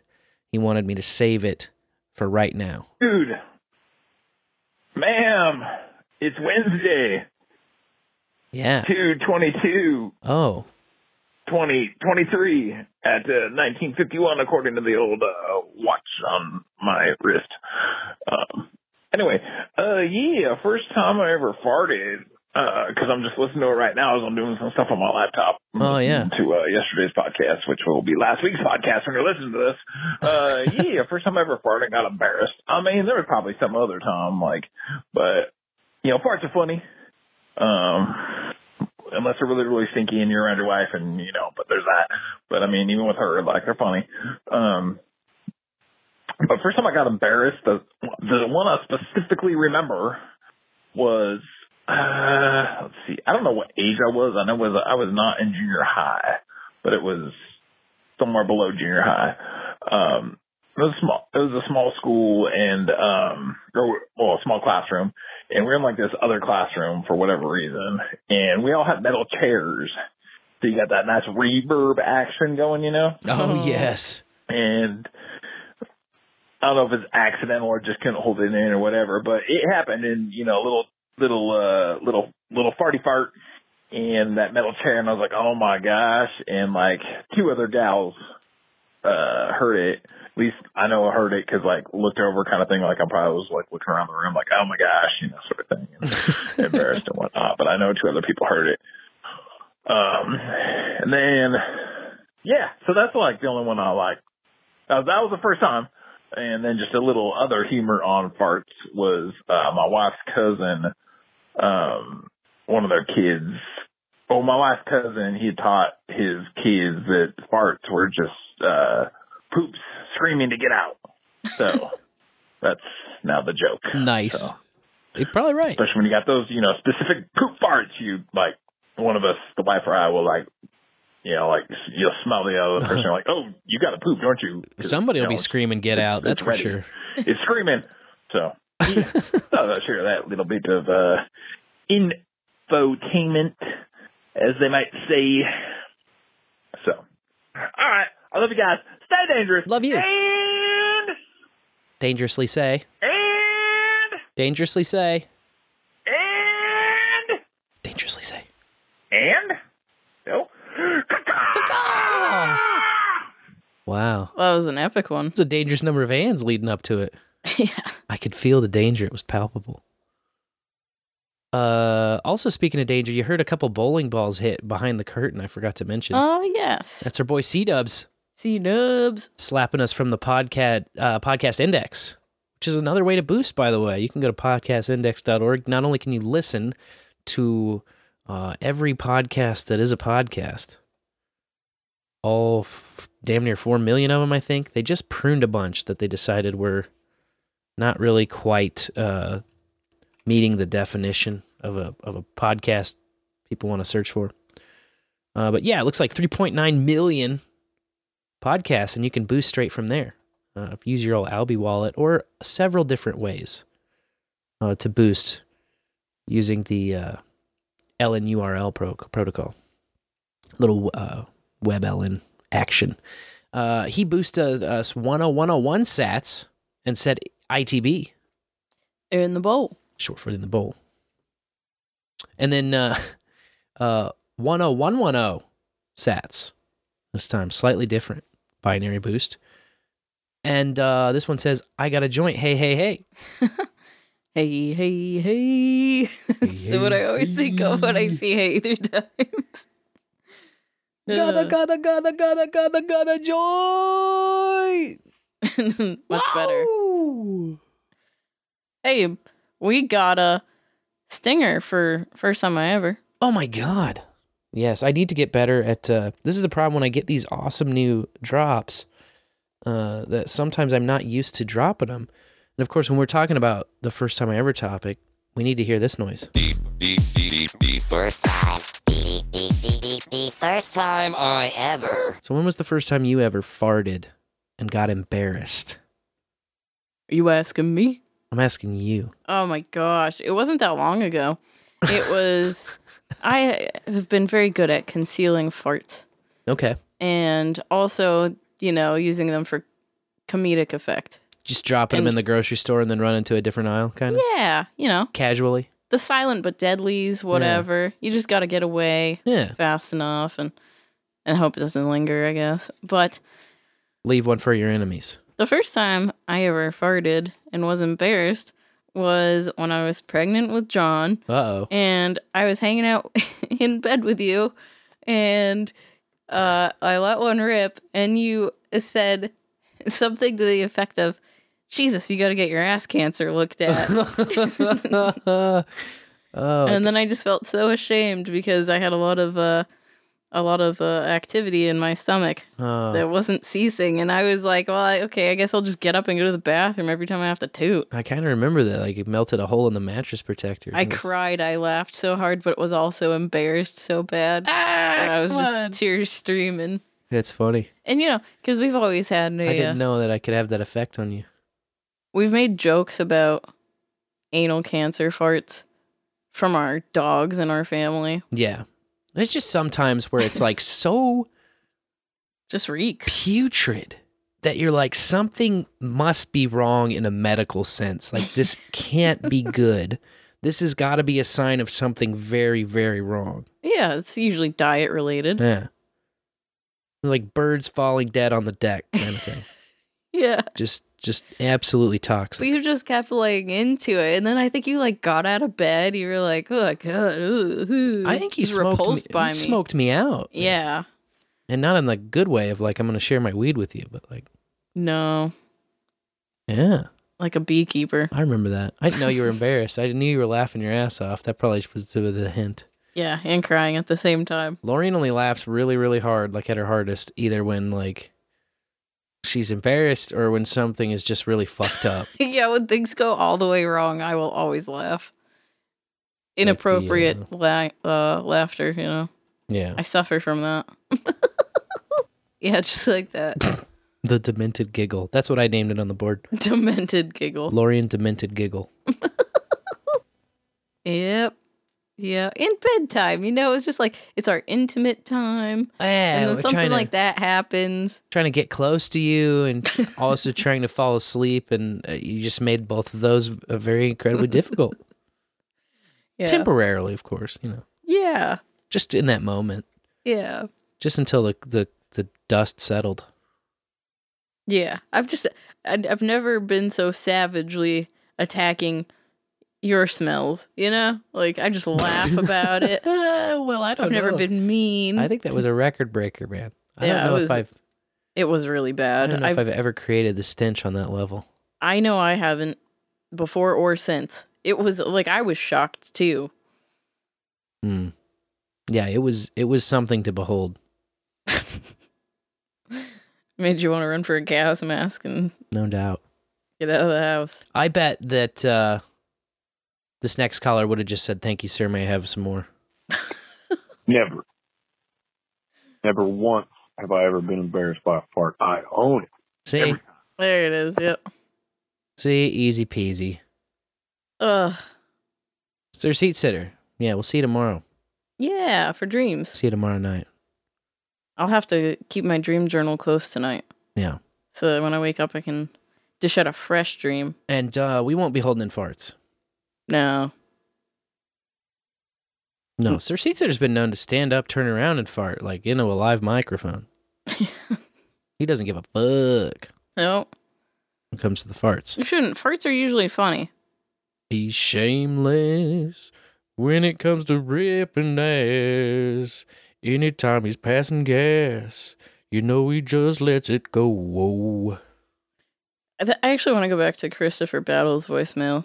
Okay. He talked about, you know, farting in class and it reverberating on the chair. Yeah. My gosh. Every time I got in trouble in class, it was because I would hear someone fart and then I would try not to laugh. But then just like how I hold back crying until I'm like ugly face weeping and it all bursts out. Yeah, with snot running out of your nose and shit. I used to do that same thing with laughing. Like I couldn't just quietly laugh to myself and let it out. I had to hold it back and then all of a sudden you just hear me like snorting, head down on the table, like eyes watering, red face laughing.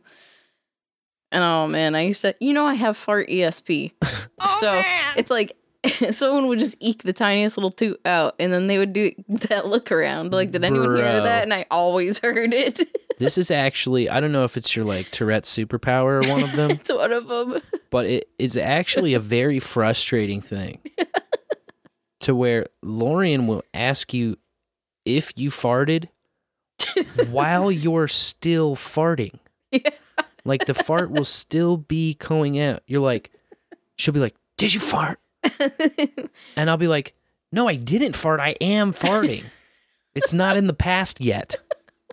I'm currently farting right now. There's no fucking way that you can already smell it because it's still in my butthole. I mean, it's exiting, but there's no way it's already gotten to you yet. Farts don't travel that fast." My favorite thing. Like, how the fuck does that happen? To come out of this is when you just indignantly will go, "And yes, I'm farting." Before I say anything. Yeah. Like, I'll get that look on my face like... and you're just like, "Yes, I'm farting." Oh, my God. Yeah. I got to keep track of the kids' health and your health. So I'm judging those odors. I'm like, ooh, someone's having an issue. Oh, my God. Who is it? Is it you? The big guy that can take care of himself? Then I don't have to worry, but... I'm like, dang, is that the baby? Oh, hopefully not the baby. How long are these farts? C-dubs, I'm telling you, like... Doesn't matter. I'm talking about, like, the tip of the fart. It could be a long fart or a short fart, but, like, it just is beginning. Yeah.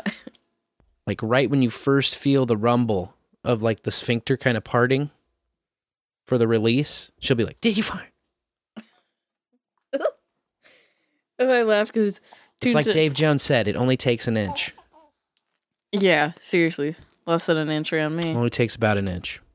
Tunto said he got in trouble in class, too, for holding back laughing until it just all comes out because a girl accidentally said armadildo instead of armadillo during her report, and nobody else seemed to even notice. Oh, my God. Is that when you put C4 on a vibrator?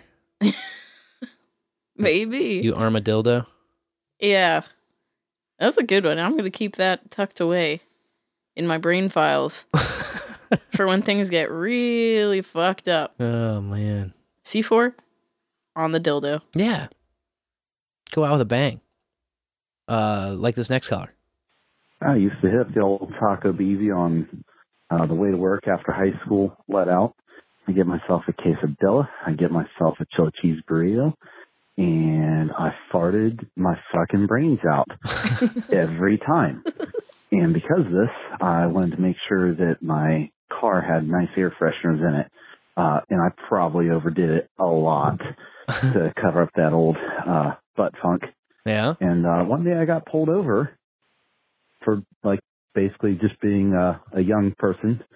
And the cop just really fucking thought that I had marijuana and had been smoking in my car because the air freshener was so strong. Oh, my God. Got a fucking canine unit, had my parents come out and everything. Oh, no. You guys know that that's not how I roll. But, yeah, so be careful. Even your butt funk can get you into trouble. Be confused for skunk. Butt funk skunk. Out. Oh, my God. That's rough, man. Yeah, that is rough. It's like, nobody uses this much air freshener. Officer, I'm sorry. I've been shitting my pants all day. I swear to God. Oh, man. Cheers, Tunsa. That is a wild one. To be harassed by the police. Because you're just trying to save the world from your own farts. The Lord's work, you know? Yeah. C Dubs is reminding everyone in the chat, probiotics. Probiotics, there you go. C Dubs has told us that his shit does not stink. Yeah, he really is. It's all about diet. Yep.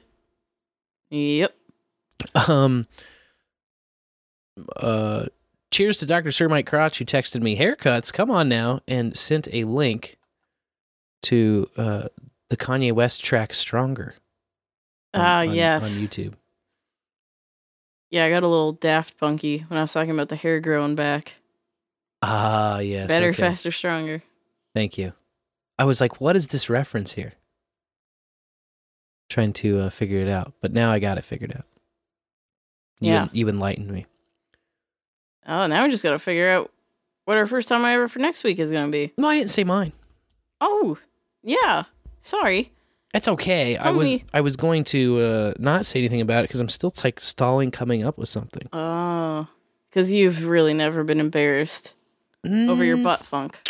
Not really by a fart. Like, I'm trying to think. I got a lot of control, you know, a little bodily control, which helps for holding farts in. It helps for holding pee during long, long podcasts, and it helps for the pull-out method. Like, if you have nice control of your muscles at and below the waist, then all of those things kind of come with a little more ease to you. So I've always been blessed in all those categories, but there's a couple of times, because I'm trying to remember, if I ever was embarrassed by a fart, it would have been at a time where I was trying not to fart and did anyway. And I just really can't remember a time like that. The only times I've, like, accidentally farted or surprised myself farting have been with, like, coughs or sneezes. But when you cough or sneeze and fart, there's just some kind of extra humor. There's just kind of, like, it's just funny, you know? Yeah. And you just, like, there's so much delight in the humor of the situation where you just sneeze and rip a big fart right at the push of the sneeze that I don't know. I think I'm with Sir Seat Sitter on this, man. I don't think I've ever been embarrassed by a fart. You got a name for that too, right? So when I was maybe like 3 or 4, we were out at a restaurant, and I just started laughing hysterically. I couldn't stop myself. It was like a full 10-minute like laughing fit where I couldn't even bring myself to speak. I was laughing so hard, and my parents were like, you know when somebody's just laughing uncontrollably and you're like confused and you want to know what's funny, but you're also laughing because it's contagious and like you're just catching the laughter of them laughing so hard? Yeah. And that's the state I put them in. And when I finally could get out my words out, I explained that, well, the first thing that I could even say out loud was double, double wacko. Double, double wacko. And I got those words out, and then I just like saying it out loud made me just cry, and just like it like threw me into more hysterics. And double, double wacko, my parents like looked at each other like all confused, but they're like still laughing, you know, like what is he talking about? And then I finally explained that at some point we had sat down, and then I like burped and farted at the same time, which I'd never done before and really blew my mind. And then when I did it, I was like, oh, double, double wacko. And for whatever reason, it makes no goddamn sense at all. But it's funny. But it fucking rolled me, dude. I couldn't stop. I was like crying. I was just a little kid, man. Oh, Jesus. When it comes to being embarrassed from farting, all I could think was maybe there was a story to come out of your Taco Bell withdrawals phase. Well, now that's shitting yourself, though. Oh. I have been embarrassed by, like, uncontrollably shitting myself. That much is true. Yeah. And not really like a, oh, my God, I can't speak to these people again, but more like a sheepish, like, oh, yep, I really shit myself kind of thing. The farts didn't preclude that? There wasn't really farts. It was just liquid shits, man. It was so bad. It was so bad. Yeah, Taco Bell withdrawals, which just like point for point, I experience basically what everybody describes when they get dope sick, like all of it. Yeah, Taco Bell is gross. Yeah, it's fucked up, especially when you like have it every day when you work there, and that's pretty much like your diet. Yeah, which was me the first summer away from home as an adult. Was food included? Like, did you get to eat for free? Yeah. When you worked there? Yeah. Oh, nice. I think there was, like, some kind of on-paper rule where you wrote it up and got, like, you know, the fucking half off or something, but it was just unspoken that you could make whatever you want off the line. Yeah. That's just kind of how it worked in reality. You know? Stupid Wendy's, they'd charge you, like, 1/3 or something of the price. They're like, oh, you know, you get a discount. So I'd always just pack a lunch if I was working a full day at Wendy's. Way back when. C Dub says Taco Bell is worse than weed. Well, yeah. Fucking oranges are worse than weed, man. Everything's worse than weed. Oh, man. No, yeah, okay. So that's my first time. First time I never. Double, double wacko. Double, double wacko. That wasn't embarrassing. That was a true delight. True delight. It was a true delight, man. A poo delight. Coined a phrase. First time I ever coined a phrase. Oh, there you go. It sucks because I just told that story, and that's really mine. So maybe I'll just write it on the list and bring it back. Like, yeah. Once the 6-week cycle passes and the bowlers forget that story, maybe slap them with it again down the road. Let's see. Oh, yeah. I think somebody last minute, it might have been C Dubs, slid on us, farted during sex, but we can't do a double fart.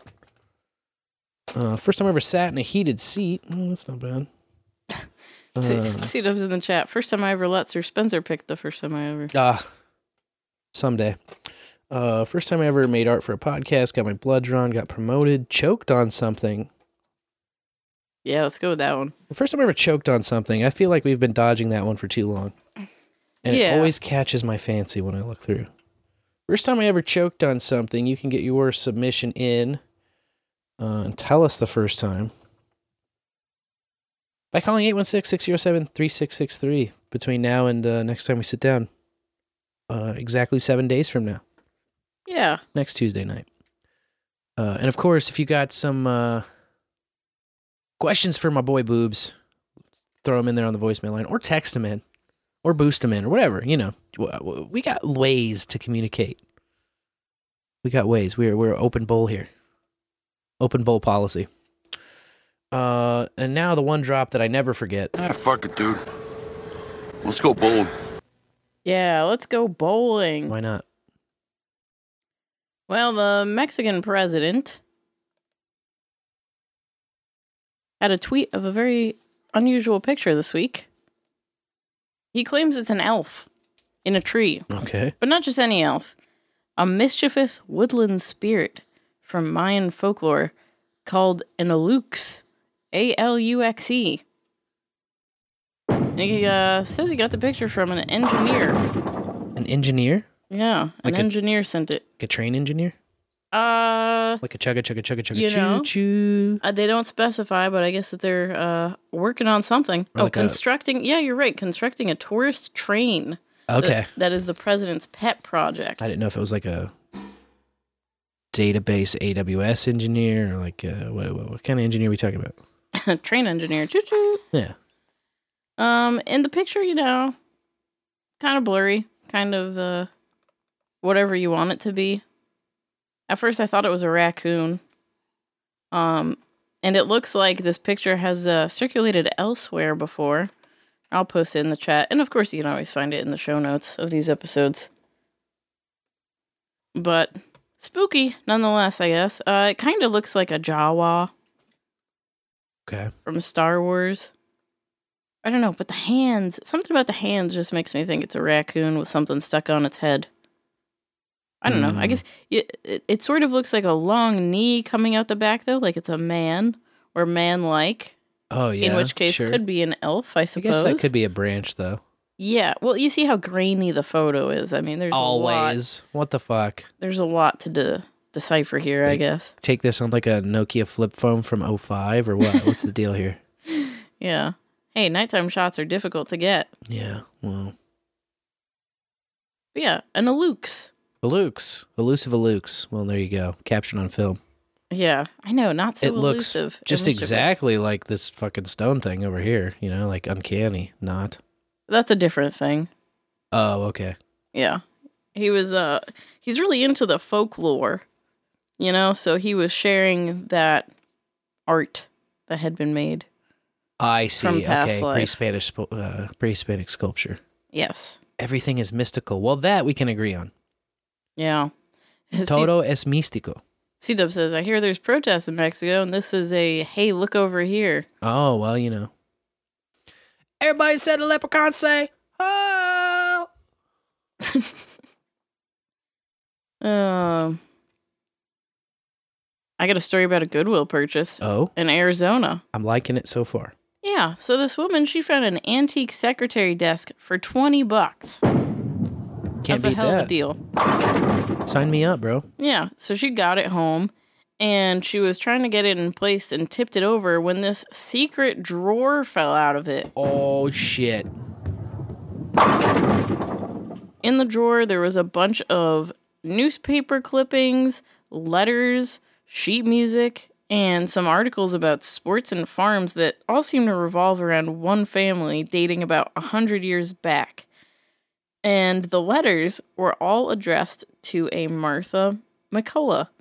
So she decided to post about it on the legacy social media platform of her choice and was contacted by a woman who said, Martha was my grandmother. And lo and behold, in this stash of historical documents was the birth announcement for this woman. Whoa. Yeah. So she was able to turn it all over to that family. And they were able to discover about 100 years of their family's history right there. Top it off, turkey style. That's a great one, man. Yeah, what a find. I love a good thrift score, and a piece of history going into it was it's just the cherry on top. Yeah, it's all about that treasure hunt, man. And she found a treasure. Just like the cops on a French beach where 850 kilos of cocaine washed up. Holy shit. Yeah. So it was like two big packages linked by a rope. So it came in from the water. And because packages of cocaine use the buddy system. Yeah, I guess so. I'm digging this. All these cocaine stories seem to be, well, you know, they were going to make a big drop at this latitude, and we got there and scooped it first. But in this instance, I guess the coke just floated away right up onto the beach. Damn it. And, of course, the police were there to find it. See, I wonder how often that happens and doesn't become headline news. Well, that's when it's not the police that find it. Exactly. Yeah. That's what I'm saying. Yeah. Right beach, right time. Man. You got to root for the little guy. I always do. Yeah. Yeah, so they're trying to figure out if the drugs intentionally floated to shore there, like if that was the pickup spot or if it fell off a ship or what happened, but they don't have any leads, allegedly. So, and they don't need them.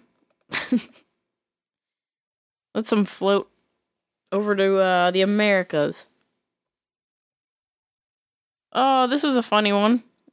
A crypto mining operation, that's the headline wordage, not mine, was found in a school crawl space. It was linked back to a 39-year-old former employee at the school. This was in Cohasset, Massachusetts. And now he's being charged with fraudulent use of electricity and vandalizing a school. There it is. I could feel it coming. Yeah, well, it all started when the facilities director was doing an inspection, just a routine inspection, and he found all these electrical wires and temporary ductwork and a bunch of computers that just seemed out of place, which is like, yeah, they're saying it was in the crawl space. That definitely is out of place. So he called in the IT director, and that person was like, oh, this is a mining setup. But to be on the safe side, they had the Coast Guard Investigative Service and Department of Homeland Security come in to safely remove and examine the equipment. Because you never know when it might be a bomb, I guess. You know, even though it had been identified as a mining operation, they were still scared. So they linked it back to this 39-year-old employee who just didn't show up to work after that discovery. He was an assistant to the facilities director, so he should have known that that inspection was going to go down and moved his operation elsewhere. But he just had a court date that came up, and he didn't show. So now he's got a warrant issued for him. He's probably long gone. Yeah. Long gone. That's where a smart guy would be, is long gone. Yep. That's for sure. Because it turns out, you know, like nobody understands all of this bullshit, but the coins aren't inside of those machines. I know. So there's no reason to return for them. Yeah, but how dare he steal the school's electricity? Oh, no! We were using that! So dumb. I don't know. No. Just mine in your own crawl space. Right. Mine in your own business. It makes nothing but sense. In New York City, there was a typo on a road sign, but it's been corrected. Oh. This was a road sign for Jackie Robinson Parkway, in which they wrote Jakey Robinson. Forgot the C.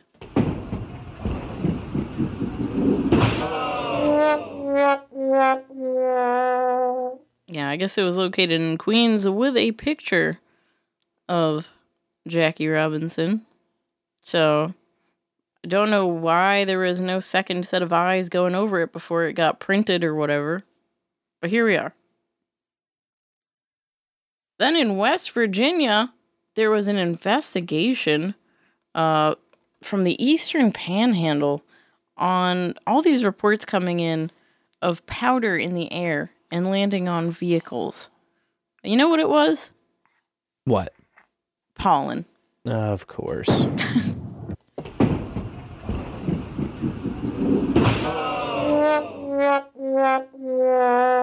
I guess they were wondering if it had anything to do with these Midwestern dust storms, if some dust had made it out to West Virginia.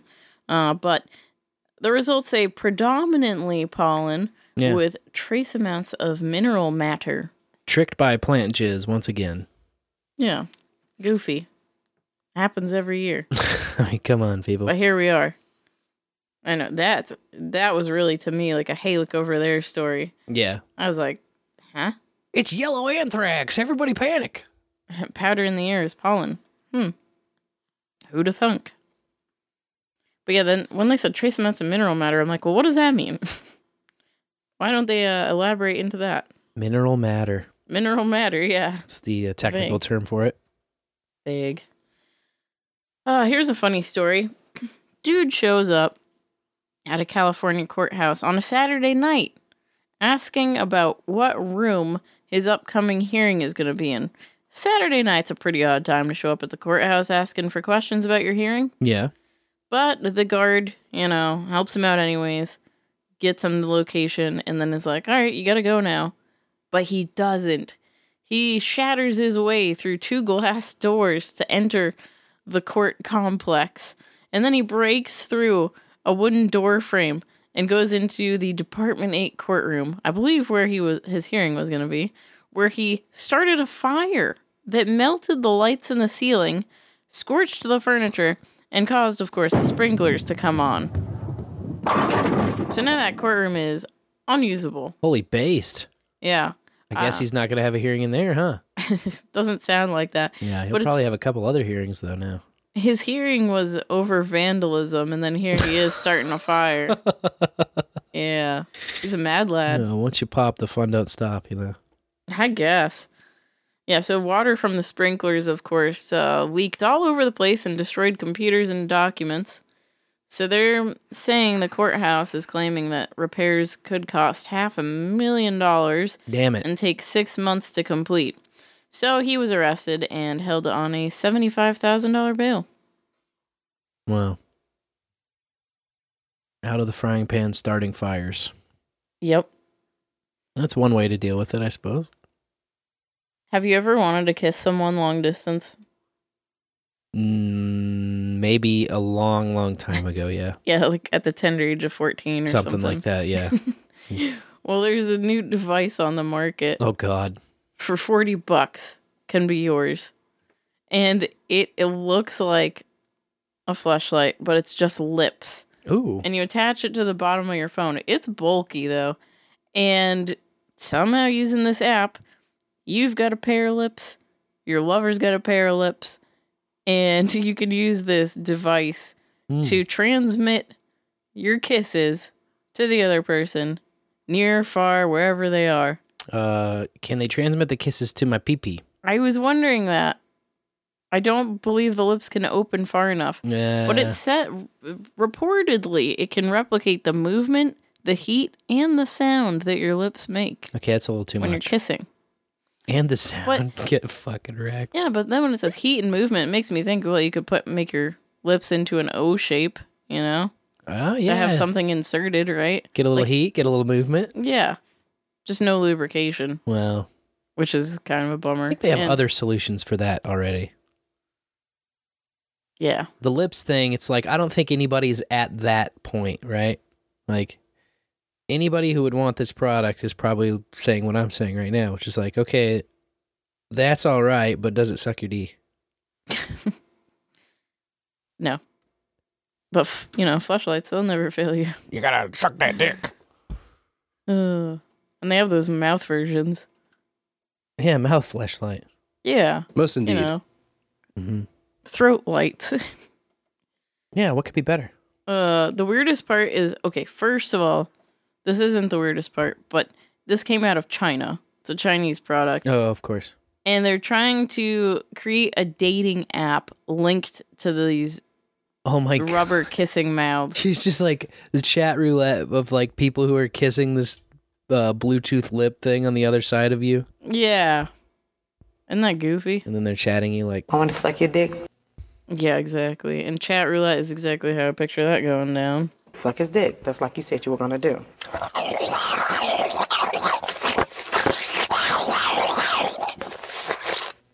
Yeah, nice and clean. Yeah, but you'll never be able to replicate the real thing. No. So, just wait. Yeah. Yeah. Or find someone nearer. Yeah. And dearer. Well, you know, I mean, I remember some like video chats with you when I was in maths and you were back here when we first met. Mm-hmm. That was fine. Yeah. You know? Yeah, it was decent. Just send nudes. Yeah. Send nudes. Yeah. Oh, this is a sad story. A vintage Dukes of Hazzard car crashed in Missouri. Oh, man. Yeah. Oh.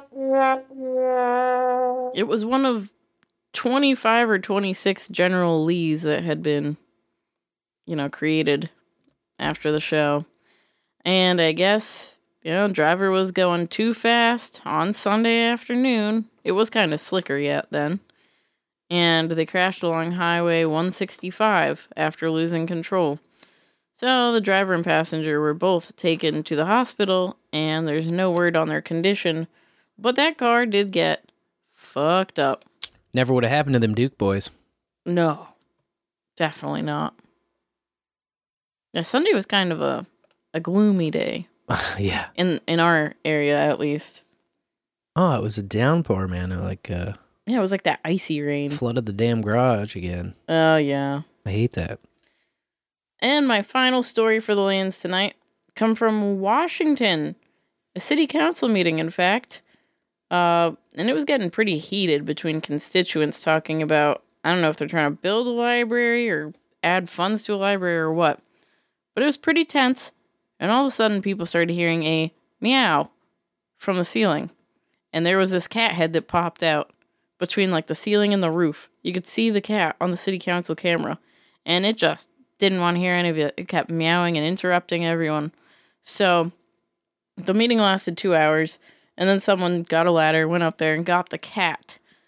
Well, they found out after about a week of news stories that there was a man visiting Washington on business from Montana who brought his cat and was dropping her off for whatever you call cat sitting, I guess, you know, one of those lock them in a cage for a few days kind of places. And he slipped and fell, and she escaped her cage and found her way into the city council meeting.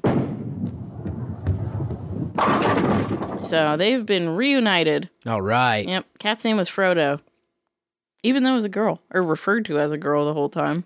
Hmm. So. Frodita. Yeah, Frodita.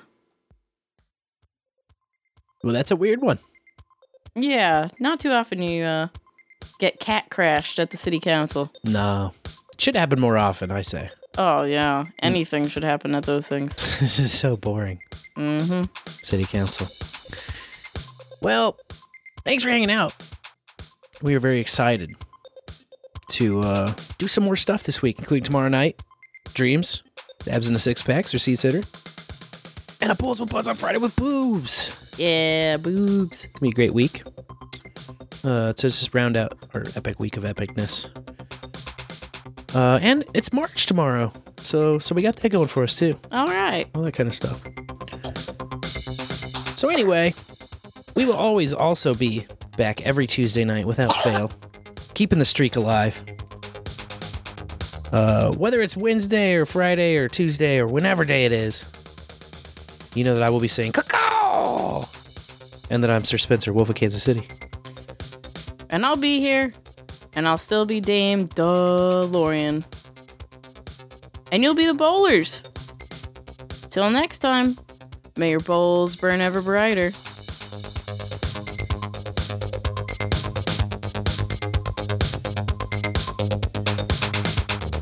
Bowl after bowl till he's sick.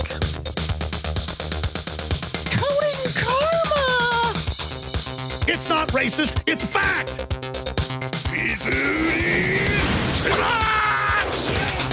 Don't go, don't come, don't do anything. That guy's fucking right. And I'll fight you. Oh, the bowl after bowl guy? Spencer just does the fun stuff. It's just me and my ganja. Not if you were stoned at the time. We're stoned. I'ma give you this joint, nigga. Streaming value for value and weed is an excellent combination. So if you want to be like me, a loser, go ahead and smoke. You make weed look so uncool. I like money. Thank you for the value for value. Yeah. Hey, you see that guy over there? I'm gonna fuck that guy. Well, I've often thought that he maybe is a little autistic. I have to be careful how I share my opinions. I like fresh air, motherfucker. Maybe he can play guitar by the firelight. Bowl after bowl. Bowl after bowl. Bowl after bowl. Bowl after bowl.com.